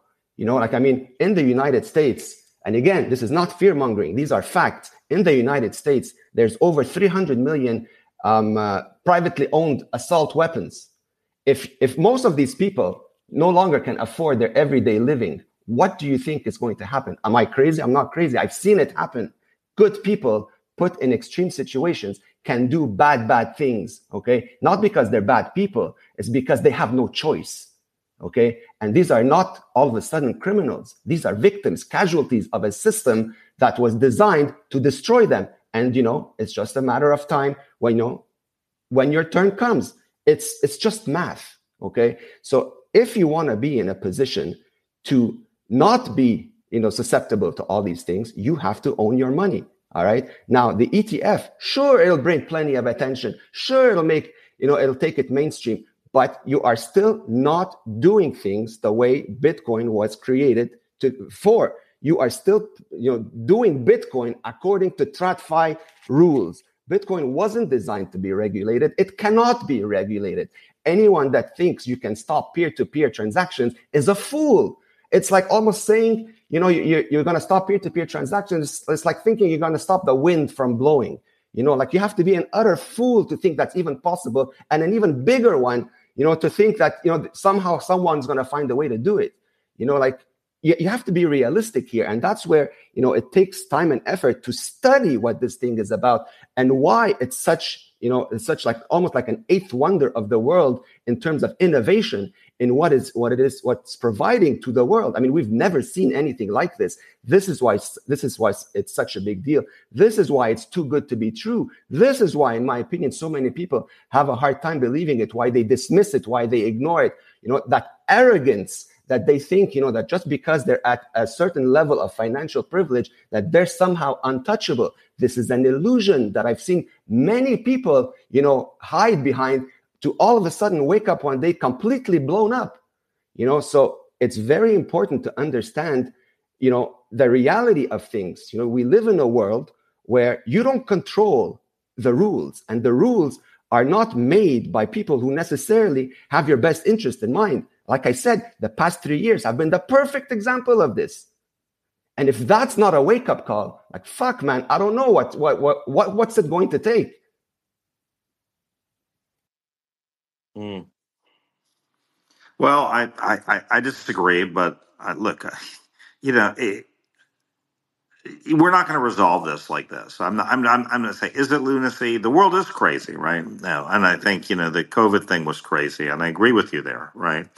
Uh, I just, I just don't see the system ending. Uh, anytime soon. And you know, comparing Lebanon, you know, I'll go back to what HODL said. You know, you're looking at a country with a 23 billion dollar GDP, and the U.S. is a 25 trillion dollar GDP. I mean, you know, it's sort of like looking at the looking at an ant and trying to understand an elephant. You know, it's just it's really that's that's the ratio of these two things. So yeah, you know, we're talking the United States here, and it, we're not talking Russia. Even we're not. You know, this is there's this is you know this is half the world, right? This is uh, Listen, so. I, I, I get I get what you're saying, Fred. I, I I totally get it, but it's like almost like putting this chick up on a pedestal. You think the United States is untouchable because it is where it is today. There's been many empires before the United States that have also thought themselves untouchable, and look where they are now. They're nowhere to be seen. Okay, again. I don't want to see that happen to the United States. I love the United States. I love the American people. But what's happening in the United States is not the United States that I grew up um, knowing, okay, it's no longer the same country. It's no longer the same state of affairs, you know, that we're seeing today. Unfortunately, this is what's happening. And I don't want to see it go to shit. But as long as, you know, the, the separation of money and state, that is categorically what must happen if you want to save the United States, in my opinion.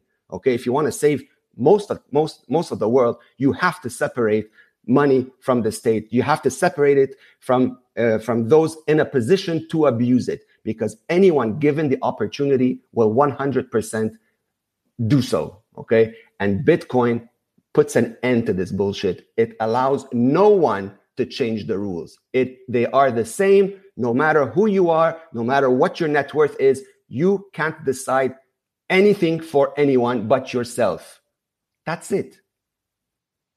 Look, I I actually am not disagreeing with you longer term, right? So I I think if you ask me longer term, will Bitcoin replace the dollar, the yen, the euro over time? I mean, uh, you know, let's talk at 30 years, 30, 40 years.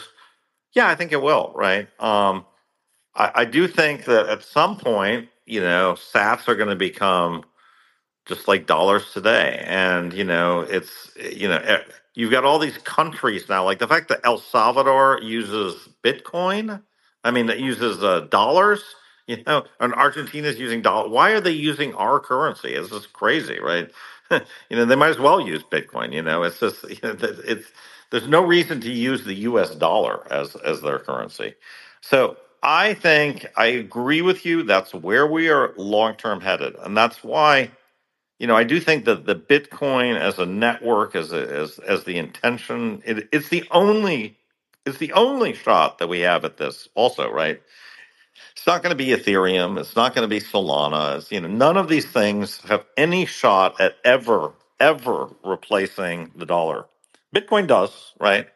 Bitcoin does, and it you know, and it will. I I believe you. I'm with you. I think it will. hundred percent I just I think the the timing of this is, you know, as kind of Joe was saying earlier, look, the first thing we have to do is we have to get the investment case for Bitcoin among people who are very rich, you know, uh, you know, among the among the wealthy Americans, we got to we got to penetrate the fortress from within, right? And we we penetrate the fortress, we get this accepted, we get it so it's the number one ETF, you know, among all these other ETFs, and everybody's now understands Bitcoin and you know suddenly banks allow you to buy Bitcoin and you know now you can use Bitcoin in your ATM you know you can just would you like to deposit your money give me a Bitcoin address? Great. So all this is going to happen over the next 5 years I think right? So we're going to have the mainstream integration of Bitcoin into the financial fabric of America. That's the first thing that happens right? And then after that happens and we've now got traction with this and bitcoin's at a million right? And now it's worth more than gold right? Um you know i think at that point you know now we can start saying you know now sites like amazon are going to say pay in sats right? Yeah that that will happen right? And and you know you know something whether it's lightning or some kind of l2 you know in the next 10 years it's gonna and then you're gonna be able to use your mobile phone and you're gonna be able to transact directly in Bitcoin, right? That will happen. But there's a path to get there, right? The path to get there is not to promote this idea that the world's going to end and we're all going to basically be, you know, hunter gatherers like on the like Blade Runner, you know what I mean? In these kind of decrepit cities that are That's, falling that's apart. not what I'm saying. Okay, but that's the that's the vision, right?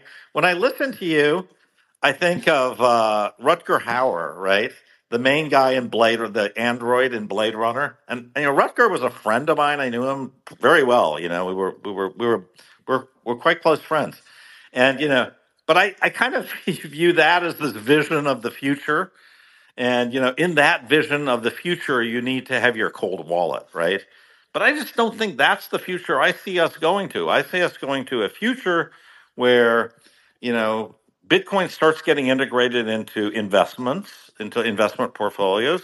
Then it gets integrated into apps. Like right now, it's very well integrated into Cash App, right? It's fantastic, right? And it's going to get integrated into the Cash App of Japan and, you know, all these things, right? and then and then finally it'll just be there. And it'll be there and it'll be uh it, and and somebody will say yeah just pay me in bitcoin. You know pay me in bitcoin it'll be yeah it's a little bit better than dollars.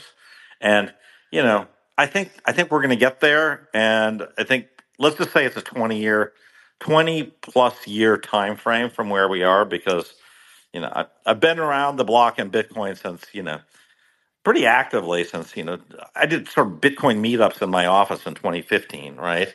So you know it's been eight years for me, and I sort of I don't think it's happening in the next eight years, but I think you know I think we'll get there in in two decades. So that's why Yeah, I'm, yeah. I think it's going to be su- it's going to be such a great asset to hold if you if you've got a long term if you got enough of long term religion that you can hold it, and I think you know one of the benefits of cold storage is this is that you put a block between you selling it, so it's it's you know it's good for yourself, you know. And I, like Hodl, we were talking yesterday, and he is like he's got his like cold storage in three countries, right? So he's basically said to himself, "I'm going to make it so hard for me to sell that I'm going to have to go to three countries to unlock my wallet," right? And you know, I think you know part of this is like you just have to. Your own worst enemy in this is yourself, right? Because you're gonna you're going to outsmart yourself, and you know you're going to be like, yeah, market feels weak today. You know, it's at forty three five. Market feels weak. You know what? I'm, gonna, I'm just going to sell my wad right here, and I'll buy it back at thirty eight, right? And you're going to do your technical analysis, and you're going to come to the great conclusion you can you can figure this out. And guess what? Just just when we thought it was all over, the market's going to god candle up to 65, right? And that, you know, that's what we know Bitcoin does. It just does everything that you cannot expect this asset does. And it does it on like four to, like literally 10 days a year. All the all the action is 10 days a year. So you can't predict those assets those days. You cannot predict them. And all the charts in the world and all this analysis will not get you those 10 days. And that's one thing I, I absolutely fundamentally know in my bones is I cannot predict the short-term Bitcoin. I can't predict it. And I also can't get in and out of Bitcoin. So I have to be just net long-term hold. So I think self-custody, the best reason to be in self-custody is it makes you very, very careful about ever getting out. So that's why I love self custody. And I think that's a, it's a, is, that alone is a good enough reason to Well, self look, I, custody. I agree. I agree with most of everything that you just said. Now, I do. I do believe that at some point, you know, Sats will be the the norm. Sats will be the standard because you know the Bitcoin will be gone. There will, there won't be enough of it to go around anymore. So people will be talking in Sats. With regards to self custody, you also have to be careful not to overcomplicate that maze. You know, to sort of lock yourself in, but at the same time, you don't want to lock yourself out by uh, by you know forgetting a step or missing a step or you, know like doing something of, of, of that sort. You also have to account like in in cases of emergency you know can you always access your funds quickly? You know if the answer is no well maybe you have to revise you know that uh, that strategy. It's a work in progress. It's, it's going to be a transition. There's no doubt about this you know but fundamentally i think you know people should take the time and understand that you know if you're still thinking that your value monetary wise is in fiat i think you're you're making a mistake. You still don't understand bitcoin. Fiat is a debasing is debasing money. It has no value. It is backed by nothing. You know you people complain about bitcoin backed by nothing. Fiat is is backed by even more nothing other than threats of violence. So that's so what I, one thing to think about though so i agree with you that, look one thing that really got me to hold bitcoin right and i've been holding it for years now right? One of the things that got me to hold it through 2022 right was in, in 2021 i remember reading uh, from saylor but saylor was interviewed this guy at and NYDIG, right and i forget the guy's name right and he said one of my like hacks was to start thinking in terms of how much not how much dollars do i have but how many bitcoin do i have right? And i was like you know the market was was doing well right? And i was like yeah i think that's a pretty good way to think of it. You know let's let me just focus on my bitcoin and not look at it in terms of i own x million dollars but to say i own x bitcoin right? And i really feel like that was very very helpful for me as just a mental hack to to sort of you know kind of weather this thing you know and a lot of people a lot of people sold a lot of people partially sold you know a lot of i i really was i was pretty okay with the entire move down you know. I was you know i i didn't panic at all. In fact i ended up buying more right? So you know i had a lot of bitcoin in in november of 2021 i have you know substantially more uh, in now because I bought a bunch and I bought other things like MSTR and and GBTC and you know some of these things have been done out, outperformed even Bitcoin right now. I, I kind of as, as as I posted, I I got rid of my MSTR. I still have my GBTC, you know, it's fine, and I'm not I'm not necessarily in a hurry to sell that.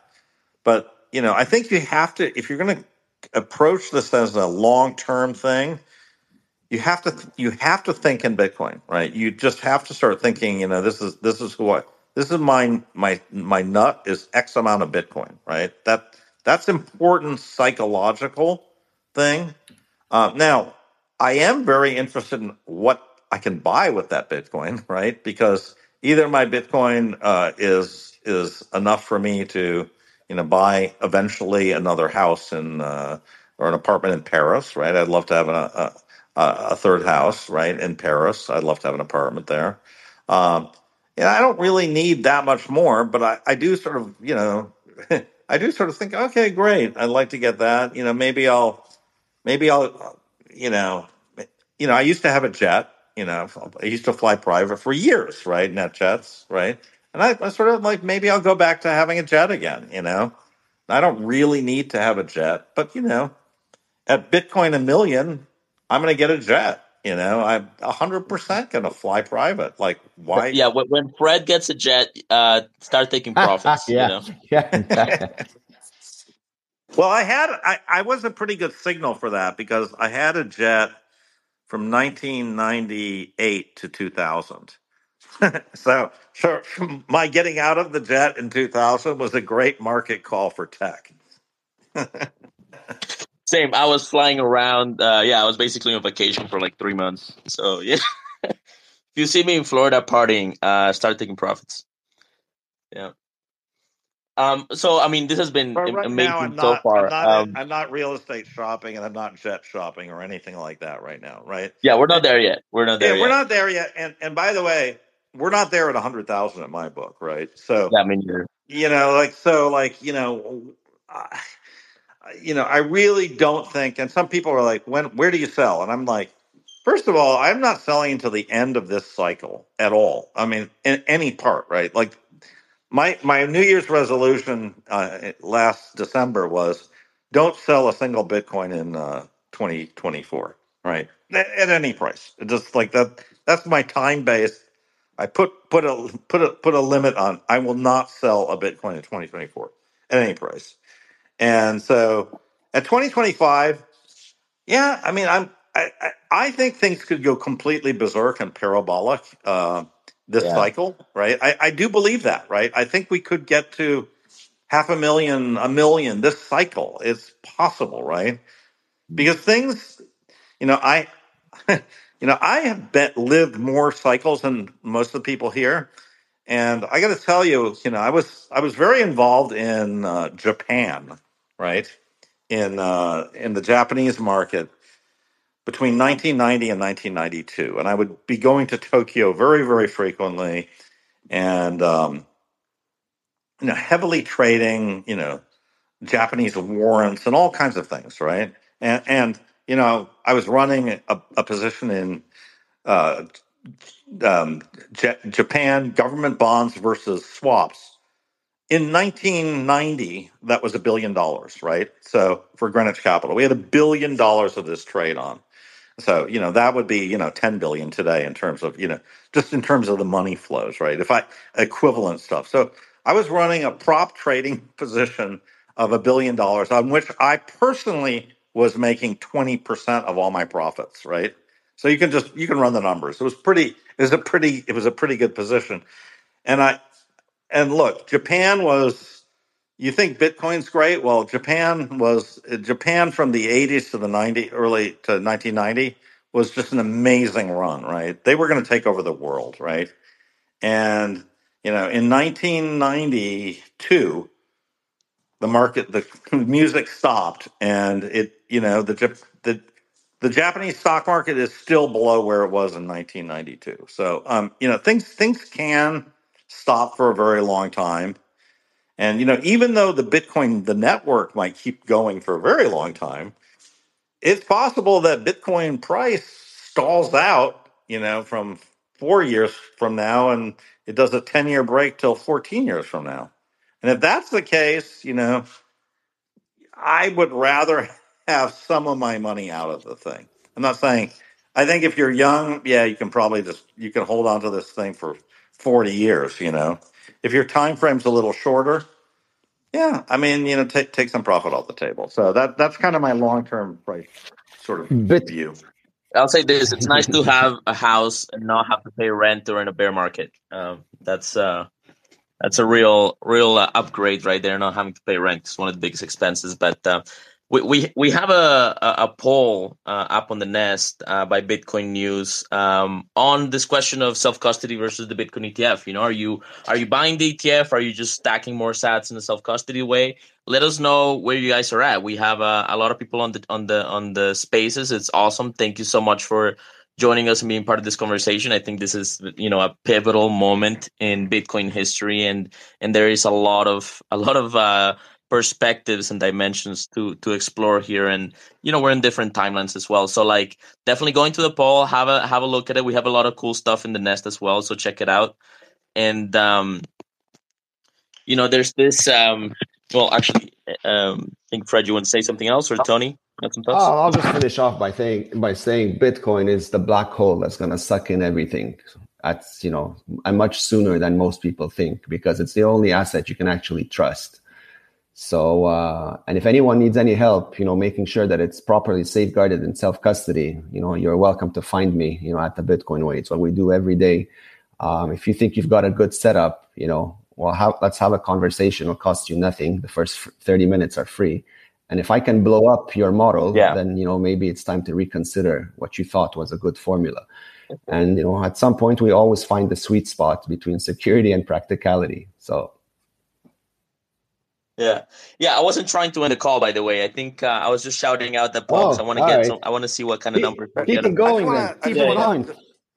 I just have to hop. I'm guys, down to so stay for I yeah. really We can keep enjoyed the spaces, guys. So Yeah. I just have to hop. But thanks, guys, for Sure. for having me on this thing. And look, I, I just want to finish by saying, listen, I'm I support everybody who goes in self custody. I support it. I have a know, I had 98% in self custody. I may go down to 50% eventually with these ETFs, but I, I am, I am 100% in favor of self custody and we do it right. And, you know, uh, sounds like there's some people on this call who can help you if you're, if you, if you don't know what about self custody is or how to do it. So with that, I'm going to hang up and thank you guys for having me. Bye.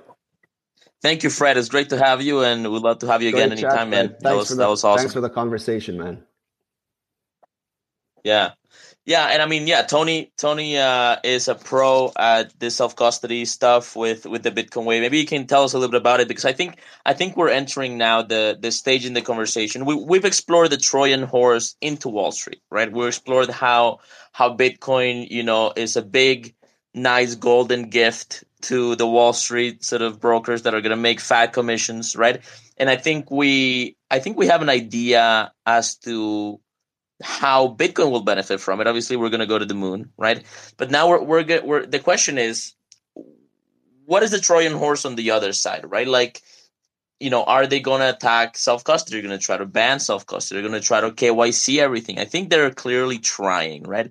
And so, you know, I mean, the first step is like knowing that you can take self custody, and not everybody will, and not everybody will have the the bandwidth for it. But uh, uh, Tony, you know, tell me, tell us a little bit about what you guys do at the Bitcoin Way for those who dare take control of their money and not give it to a third party to custody for them. Who for those who have the the, the huevos and the and maybe the threat model, uh, the appropriate threat model for this, you know, maybe it makes sense for you to grab a little piece, right? Like grab twenty percent. I think 50-50 is much better. I'm personally what ninety percent. Uh, of my liquid uh, wealth in Bitcoin, probably like 70%, right? Uh, not counting real estate, right? And all of it is self custody, right? Like most of it, right? I, ha- I do have trading account. So like, I think, I think this does make sense for some people if you do it right. So maybe give us a little bit of a, of an overview of, of the Bitcoin way and, and, and how you guys think about, about self custody in this, in this kind of brave new yeah, world course, that we're in. Man. At the Bitcoin way, I mean, the whole purpose why we put this team together is to fast track the onboarding of as many people as possible into proper self custody. Because I we realized that you know one of the biggest obstacles to self custody, first of all, is the technical aspect. You know, most people are not comfortable doing you know the, the the technicalities.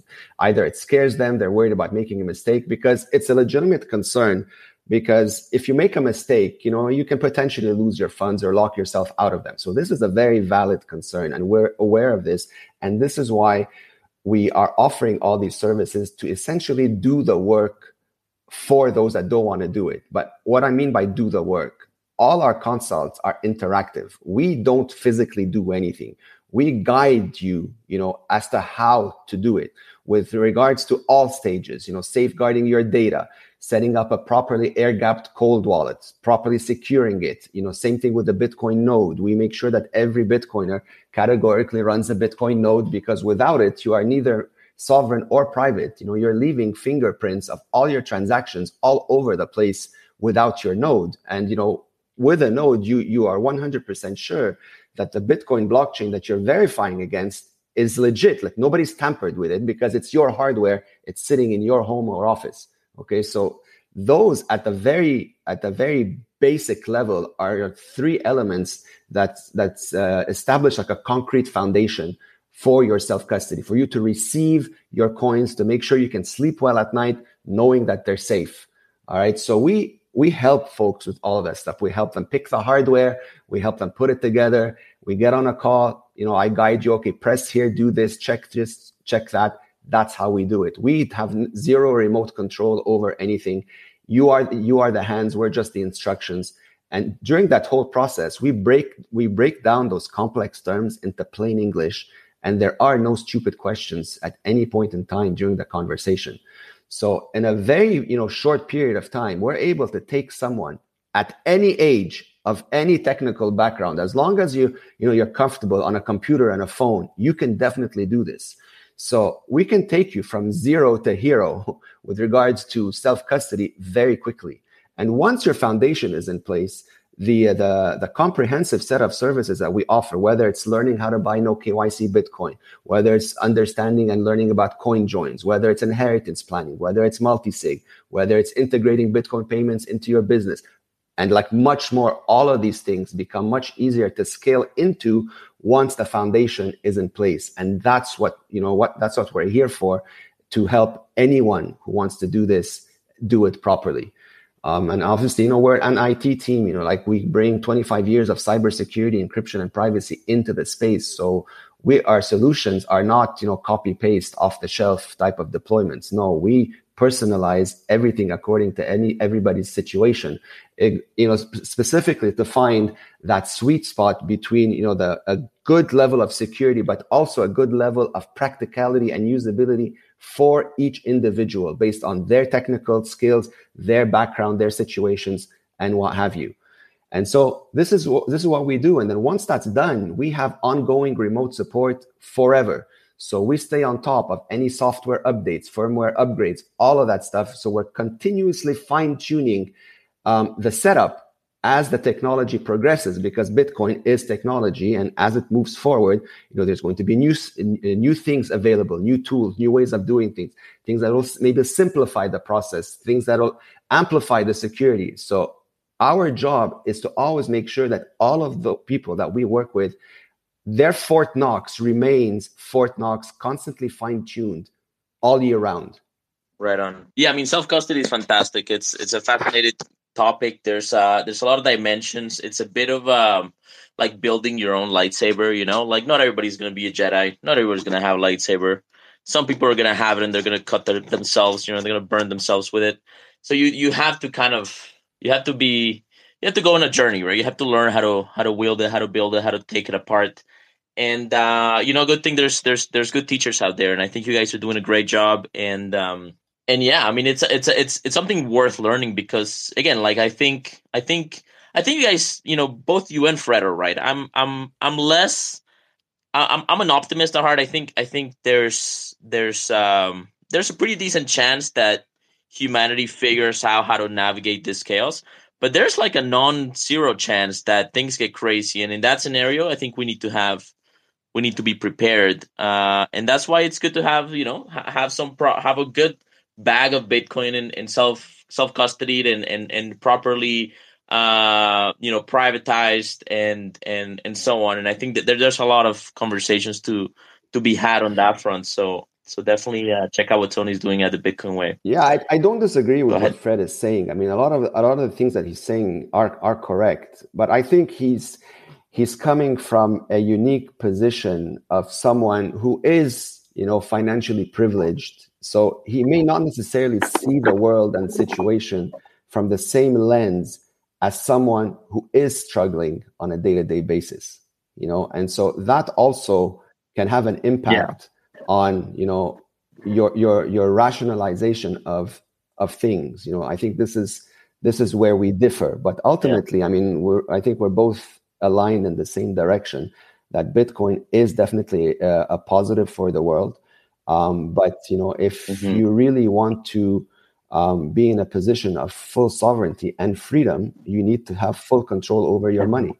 And the only way to do and the only way to do yeah. it is to own it yourself in self custody. That's it. There's no there's no way around it. Yeah. It, it, yeah, there, there's no and there's no perfect answer for everybody, right? Everybody has to find their own path in, in this to some degree because there's different there's different trade offs and models for for each person. Even though there's like general groups right that are gonna prefer this or that i think uh, at the end of the day you kind of have to decide where and how you know you play this game. Um, we have uh, dallas and surfer jim. Surfer jim you've been wanting to jump in for a bit. Uh, tell us what's on your mind and uh, i want to hear what dallas has to say about all this stuff Hey, good morning or good afternoon at this point, Juan. Thanks for hosting. It's been very interesting listening to you guys. And since I saw the title of the space, the way, um, weighing advantages and trade-offs. You guys have covered a lot of stuff. Uh, I found myself agreeing with Tony way more than Fred, but I could see Fred sees the Bitcoin side of the argument, uh, but he's so um, so much more entrenched in the TradFi side that I I get why he sees the sees things the way he sees it. I was curious, and it's too bad he's gone because I was really wondering if he would weigh in on this, but indirectly he sort of confirmed my perspective, which is it seems like for me it seems like a two generation play. Uh, he mentioned a couple decades. I think two generations is anywhere between 40 to 60 years or 30 to 60 years and it seems to me that with the, the money coming into the etfs a lot of people are going to now have an interest in bitcoin tony might have even said things similar to this and they're then going to care about that investment and over time they're going to learn that they can control it themselves and they're going to wonder why is it over there in the etf We've also got the dynamic that a lot of these older TradFi players, they're all going to die. not in the not too distant future, many of them, unfortunately, you know, I don't want anybody to die before God calls them home. But my point is, we've got a generation of new kids. Uh, many people in Bitcoin are in their 30s and 40s, and they're having kids. And so over time, the narrative is just going to come out. People are going to recognize that this is a money, it's not just an investment. And although they might be able to stick some of their value in it and it might go up over time, it's got characteristics that are just completely unique to everything else. And this is why I think it's a couple generation play because a lot of people are going to die with the idea Bitcoin's a Ponzi scheme. Others will wake up while they're still alive like like myself i'm a boomer right? I, am in my 60s but i got it. I, I paid attention. I did the homework. So many people just don't. And i'm every day around these people wealthy people that just don't want to do the homework and they listen to the tv and so a lot of those people die. Younger people grow up in a bitcoin world with their parents. And i just think over time new politicians get in in uh, office. They don't want to ban bitcoin because they own some it's it's going to be a tumultuous couple decades in my opinion because the old guard is not going to give up quickly or easily. But i do think in the end bitcoin wins because it has all the right incentives for individuals. I often say this bitcoin is incentivized for individuals not groups. So although you hear a lot of people wanting governments to own bitcoin i would make the argument even in el salvador um, bukele may have created conditions for a better country but it's not because they own bitcoin that there's a better country they own there's a better country because he put all the gang members in jail and that didn't have anything specifically to do with bitcoin more perhaps his perspective on freedom or something which would be great. But it, just because the country of el salvador owns bitcoin the residents don't directly benefit unless they spend it on the residents. Holding it doesn't help anybody except one day when it's spent and that value is turned into something else because it really in the end it's a money. And if you don't spend it, you're just going to leave it to somebody else and somebody else gets to spend it. The point is, it's an individual thing. We're all incentivized to protect ourselves. And as individuals own Bitcoin, whether they're in government, corporations, it does, they're not going to want it to die. They're going to push back against regulations that would restrict it. So we're in that that era right now where they're going to fight us really hard because these people either don't get it or they don't want to lose the power that they know they'll lose. But over a long enough time, I still think we win. So thank you for letting me come up and say all that, Juan. It was a great discussion. Yeah. I learned a lot, and uh, I'd love to hear anybody else's um, feedback on what I happen to say and whether or not I'm far off or or whatnot. So thank you. Jim, Jim, yeah, appreciate it. And actually, you brought up a question that I think is really important for people to answer. And you know, we, we might not answer it today, but I think it's a, a question people need to con- contemplate, which is what does it mean for Bitcoin to win? You know, like I think we have a lot of scenarios, right? Like, what if this happens? Then here's how Bitcoin can deal with it. What if that happens? You know, there's a lot of contingencies. That's great. That's essential. That's fundamental. But what does it mean? What does victory look like? And I think, I think this this crossing of the chasm is a, a, a very clear uh, insight into what victory looks like. But maybe tell us, Jim, what does what does winning with Bitcoin mean for the world? And maybe uh, Dallas and Tony, you guys can take a shot at the question. I'll answer it really quickly. And to me, winning is when governments start to shrink and freedom starts to show up back in the lives of individuals. Because that whole couple years of COVID just proved to us that as long as the governments can pay enforcers, we are going to be subjected to their arbitrary whims. But once the enforcers don't take their money anymore, that's when we'll start to see a changeover in society. Uh, when the enforcers realize Bitcoin is more valuable than the crappy money their government's paying them, they won't be so inclined to enforce the edicts of a few other people who are telling them what to do. Good stuff. That's good insight. Dallas, uh, you want to take it? Take a shot at it? Um, yeah, I mean, I got a similar view. You know, I think there's kind of a couple different camps of people who are here. You know, I'd, I'd say definitely a lot, a lot more people on the younger side, right? I think have a um, you know, maybe sort, sort of more libertarian, idealistic view of like the kind of world that we can get to if you know as Bitcoin has more success, right? It just uh, changes the incentives and um, you know, there's just so much humanity's like held back because of you know the current incentives and restrictions and power held by bad actors because of the way that they're able to you know siphon off air quote like money for themselves and you know imply um, sort of ankles at the weights of you know the rest of society not to be able to benefit from you know let's say things like technology in the way that we should or you know impose laws that don't make sense and control over people so i think that like, obviously we want to just move more in that direction i think we will naturally as bitcoin becomes a bigger thing i hope um, but yeah, then I mean, just on the ETF stuff, and then I, am I'm going to run. I may join you guys back in a little bit if you're still going. But um, I think it's you know it's like you know everybody was sort of guessing, hey, oh my god, like we're we're just going to have this you know ten twenty thousand dollar day, like the day Bitcoin's approved, and you know I think if anyone who's been here long enough, really you know has learned is like wherever sort of everybody uh, irresponsibly piles on, whichever direction that is it's it's just so advantageous for you know big pools of money and the big market makers and you know people who really drive price in either direction to kind of push in the opposite direction of retail. And so you know i think like the etf getting approved was kind of the most obvious trade ever right? In in that you know hey oh my god like we're definitely going up. And so what did everybody do? Everybody went long and not only did they go long but they went so long thinking oh there's just no way that we're going to go sideways or go down that this is the easiest trade of my life. And so you know, sure, like you get an initial kind of run up, but then you get this massive pushback down the other way. And I mean, you look at every, you know, every time we make, you know, we go we go a little bit lower from kind of where things opened at when the ETF started, and people are, you know, going long, but they're going long on leverage and going long on leverage, and so it's just a lot of that's going to have to get eaten up um, because it's too easy not to, and kind of force some liquidations on some people. And it's I think the same reason again why you saw ETH go up, right? I mean, I think a lot of people were thinking oh, it's the easiest trade ever. Short ETH, go long Bitcoin. Duh. That's like obviously what's going to happen.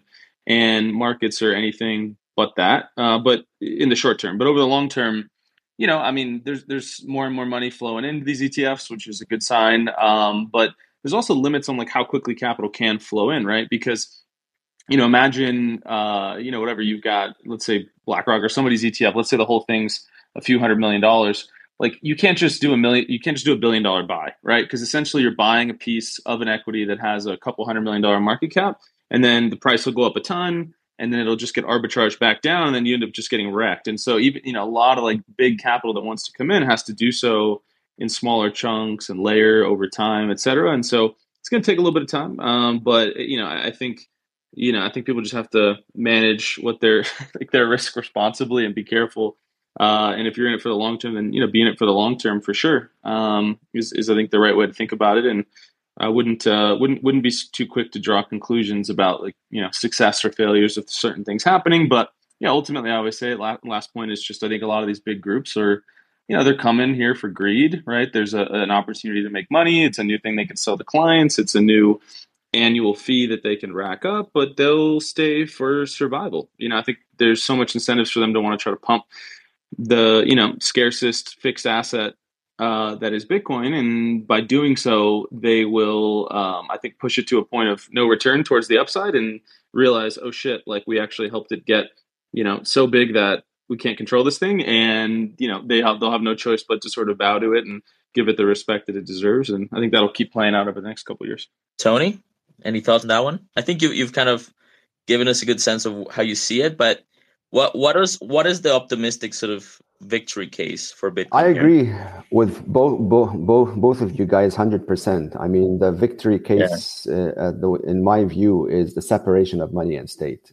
You know, we cannot have a better world as long as this continues.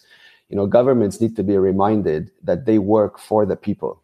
You know, they're not here to dictate how people live their lives. They're here to serve the best interests of the people who put them in those positions that's something that has been completely forgotten in the past two, three years. Um, somehow those in power think they're godlike, you know, and uh, and have acted accordingly by by using and abusing a system, the rigged system that they currently have at their disposal to fund all of it, which makes it which makes it considerably easy to do. So, if we don't want to live in a world subjugated by such insanity, you know, well then there's only two ways to do it. You know, either you go completely Mad Max, as others have assumed I was in, I was insinuating, which I'm not, and you know, you go, you go violent, you know, which nobody wants, or you defund it, or you defund the system that's currently causing all of this, you know, nonsense. And by defunding it, you opt out of it. And Bitcoin is the only viable a- exit available to opt into because it's an asset that's you know that has all the right incentives to benefit every individual out there. You know you you can't you can't abuse it you can't manipulate it you can't print it out of thin air you can't do anything with it you know. So it essentially makes your life easier by make helping you work less. You know, right now, you know, the world's like a hamster on a wheel. You are, you know, you are struggling to work more to sort of fill that leaking bucket. And you're hoping at some point, you know, you're going to outrun the pace that it's leaking. You can't. It's a rigged system, it's a broken system. It's it's just the way it is. So thankfully there are people in government that realize this and are pushing back against the insanity and that that's you know what keeps me very hopeful so whatever the motives whatever whatever the uh, the motives behind these etfs are i mean at the end of the day it doesn't really matter they're they're a positive for bitcoin regardless of what the motives are. And like it's been mentioned before at some point you know even they're going to realize that you know what are we doing? This is the most valuable thing that we hold. And you know it's, and you know, from that point on you know like the domino effect you know catapults you know even even at that level. But ultimately you know the separation of money and state is is really where where it's at. You know you cannot be living in a world where money can be abused and weaponized against you that's just not a viable solution in my opinion Yeah, absolutely. You know, I'm reminded of a of a um, of a saying, an idea that I got from um, uh, an old friend of mine. He said that corruption was what happens when the signals from the bottom of the pyramid are blocked on their way up and fail to get to the to the top of the pyramid right? When when the signals from the body fail to reach the head so to speak. And um and so what happens is that the, let's say the top of the pyramid is now unaware of the shifting ground the fresh shifting sands underneath them and then the collapse starts to happen. And what i what i think just happened with the ETF is we broke through that resistance. We unclogged we broke through a ma- major clog in the system. And now blood is going to start flowing again you know? And it's going to be volatile and there's going to be volume and there's going to be uh, sparks, and there's going to be entities within the pyramid, so to speak, that are going to be upset that they are losing the benefits they get from this corruption. Uh, and it's going to be a long process. I, I think the time frames are important, right? I think we're we're, we're we are looking at 20 years, 30 years, maybe more for the long term of this to play out. I think the United States will be the last the last uh, country to really integrate Bitcoin. Probably, I think there's a very good case for that. But this is uh, this is a major unclogging of the pipelines of society in the world and uh, i think the consequences are still kind of uh, you know people aren't really i think seeing or or, or um, quantifying how, how this is going to play out but i think it's going to be very very interesting. We're definitely entered the second the second chapter uh, of bitcoin story and uh, I'm, I'm here for it. I think it's uh, i think it's great to be to be on board this journey. Very very interesting stuff. Um, yeah i think we're also and getting kind of to the end of this call um, i don't know if there's any any final thoughts you know i want to give a shout out to our sponsor as well. Uh, but uh, tony any any anything else that you think we should get into before we end this call? We have a great I mean, this is one of the most successful shows we've done so far so it's uh, it's an honor to be to be a part of it. Man we are living in histo- in historical times. I mean sometimes you know i wake up in the morning and like i I can't believe, you know, you know, I'm actually witnessing something like this, you know, happen in my lifetime. Um, this is this is a big deal. It's a very very big deal. You know, Bitcoin has been introduced to the world, you know, as as a gift by whoever Satoshi Nakamoto was, and uh, I think it's in everybody's best interest to take the time, learn it, study it, understand it properly, um, except that you know there may be a lot of uh, facts that you're going to have to unlearn because you know you've been misled you know since the day you were born essentially in the same way i have. And i i realize that it's it's that's a very hard thing to do you know for for a lot of folks. But you know you know it's a, it's a progression. I don't think uh, it's definitely not a not a light switch. Um, timelines are very hard to predict. I'm a bit more bullish than you are. I don't think it'll take 20 to 30 years. I think it'll happen much, much sooner. Um, considering you know uh, all the all the insanity that's happening around the world, and especially if that money printer keeps going, you know, bananas like I expect it to, um, things will progressively get worse at a much faster pace. And you know, the worse they get, well, you know, the the, the, the more people start paying attention to solutions that make sense to them. and ultimately all roads will lead to bitcoin. Mm. so yeah I, I agree with you. Maybe the timeframes are shorter and that'd be that'd be great. And i'm here for it. I think you know it'll take the time that it needs to take. But uh you know appreciate the support you guys are giving us as well tony. And uh, everybody check out the bitcoin way you know if you're ready for to take the self the self custody journey seriously or maybe you want to do a little review of your self custody because you know a lot of this is hard stuff right? A lot of people kind of wing it you know? So uh, maybe it makes sense to get a jump on a call with tony and uh, have a look at, at your situation and see how you can improve it or how you can optimize it. Um, so yeah appreciate that tony. Appreciate the bitcoin way. And um, actually just gonna shout out uh Bitrefill again because you know i don't know if y'all know this but uh you can already live in the Bitcoin world. We don't need to wait for 20 years for that to happen, right? Like Bitrefill has been helping people live on the Bitcoin standard for like at least half a decade, and you know you can you can keep doing it, right? And and uh, so for those that don't know, Bitrefill is a is a company that uh, sells gift cards, and they sell all kinds of gift cards for major suppliers, major service providers, and vendors, right? and uh, you can buy these gift cards with Bitcoin. It's over 10,000 gift cards that you can purchase with Bitcoin, Tether, crypto, whatever. They were the first to integrate the Lightning Network, so you can basically pay, uh, you know, with pretty high privacy and very low fees. You know, it's kind of like the, the the golden the golden standard of purchasing. You know, uh, protocols for a Bitcoiner, right? Like you want to pay with Lightning, right? So you can buy, you can pay your gift cards, you, you can pay your, your your prepaid phones, refill your prepaid phones. You can buy eSIMs if you're traveling and you have the eSIM uh, functionality in your phone. You just get data without having to change your phone number and deal with all this SIM card nonsense, right? Um, and uh, you can even get a Visa Mastercard, like a prepaid Visa Mastercard, if you're like in the Euro- in the US or Europe traveling or whatever um, you can get one with them, right? A little bit more KYC involved, right? But usually you can just you can buy these gift cards without even giving them an email, right? Which is amazing. Uh, but yeah, you can even get a prepaid uh, Visa Mastercard with them, uh, so that's fantastic. So, you know, if you sign up today, use Bitcoin News code, you get ten percent Bitcoin cash back on your first purchase, right? So we're even making you money. I mean, what else? What else can you ask for? You know what I'm saying? Just just let forget about the future. You know, live live the Bitcoin lifestyle now. It's uh, it's happening. Um, but uh, yeah, thank you everybody for joining us. Follow follow the Bitcoin News Twitter account. Follow my account. Uh, we're on Spotify. If you got in late to this conversation, we'll be publishing this on Spotify soon. And we have all kinds of other great conversations we've had with amazing guests over the past six months, uh, and they're they're coming online on Spotify. So Go check that out. We're also on the on Fountain app, which is uh, kind of a podcasting app that gives you sats for listening to to great conversations. I mean, in that to me is just like a win win win.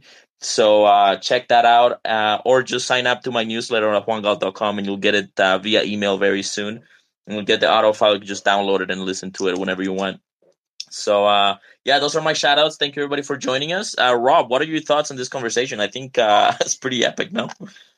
I absolutely love this conversation. I think both sides of the debate were represented well. And at the end of the day, they're both Bitcoiners, right? It's just um, a slightly different view from different backgrounds. And I think, uh, I mean, Bitcoin is for everybody and for anybody and for enemies, right? So you got to be able to understand how other people can view this amazing development differently than you do and possibly use it differently than you do, right? So, it's here though. It's in Wall Street. It's in our uh, it's in our nodes, and um, whatever whatever they say, they can't take the Bitcoin that we have the private keys to. So, that being said, do what you want with Bitcoin. Just uh, just use it, get into it, learn more about it, and we are here to help you on that journey. So is the Bitcoin way. So is Juan.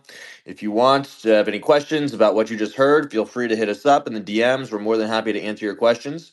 And uh, yeah, I wish everybody an excellent weekend. This has been an awesome edition of the Juan Galt Show, and I will sign out from here. Bye bye, everybody.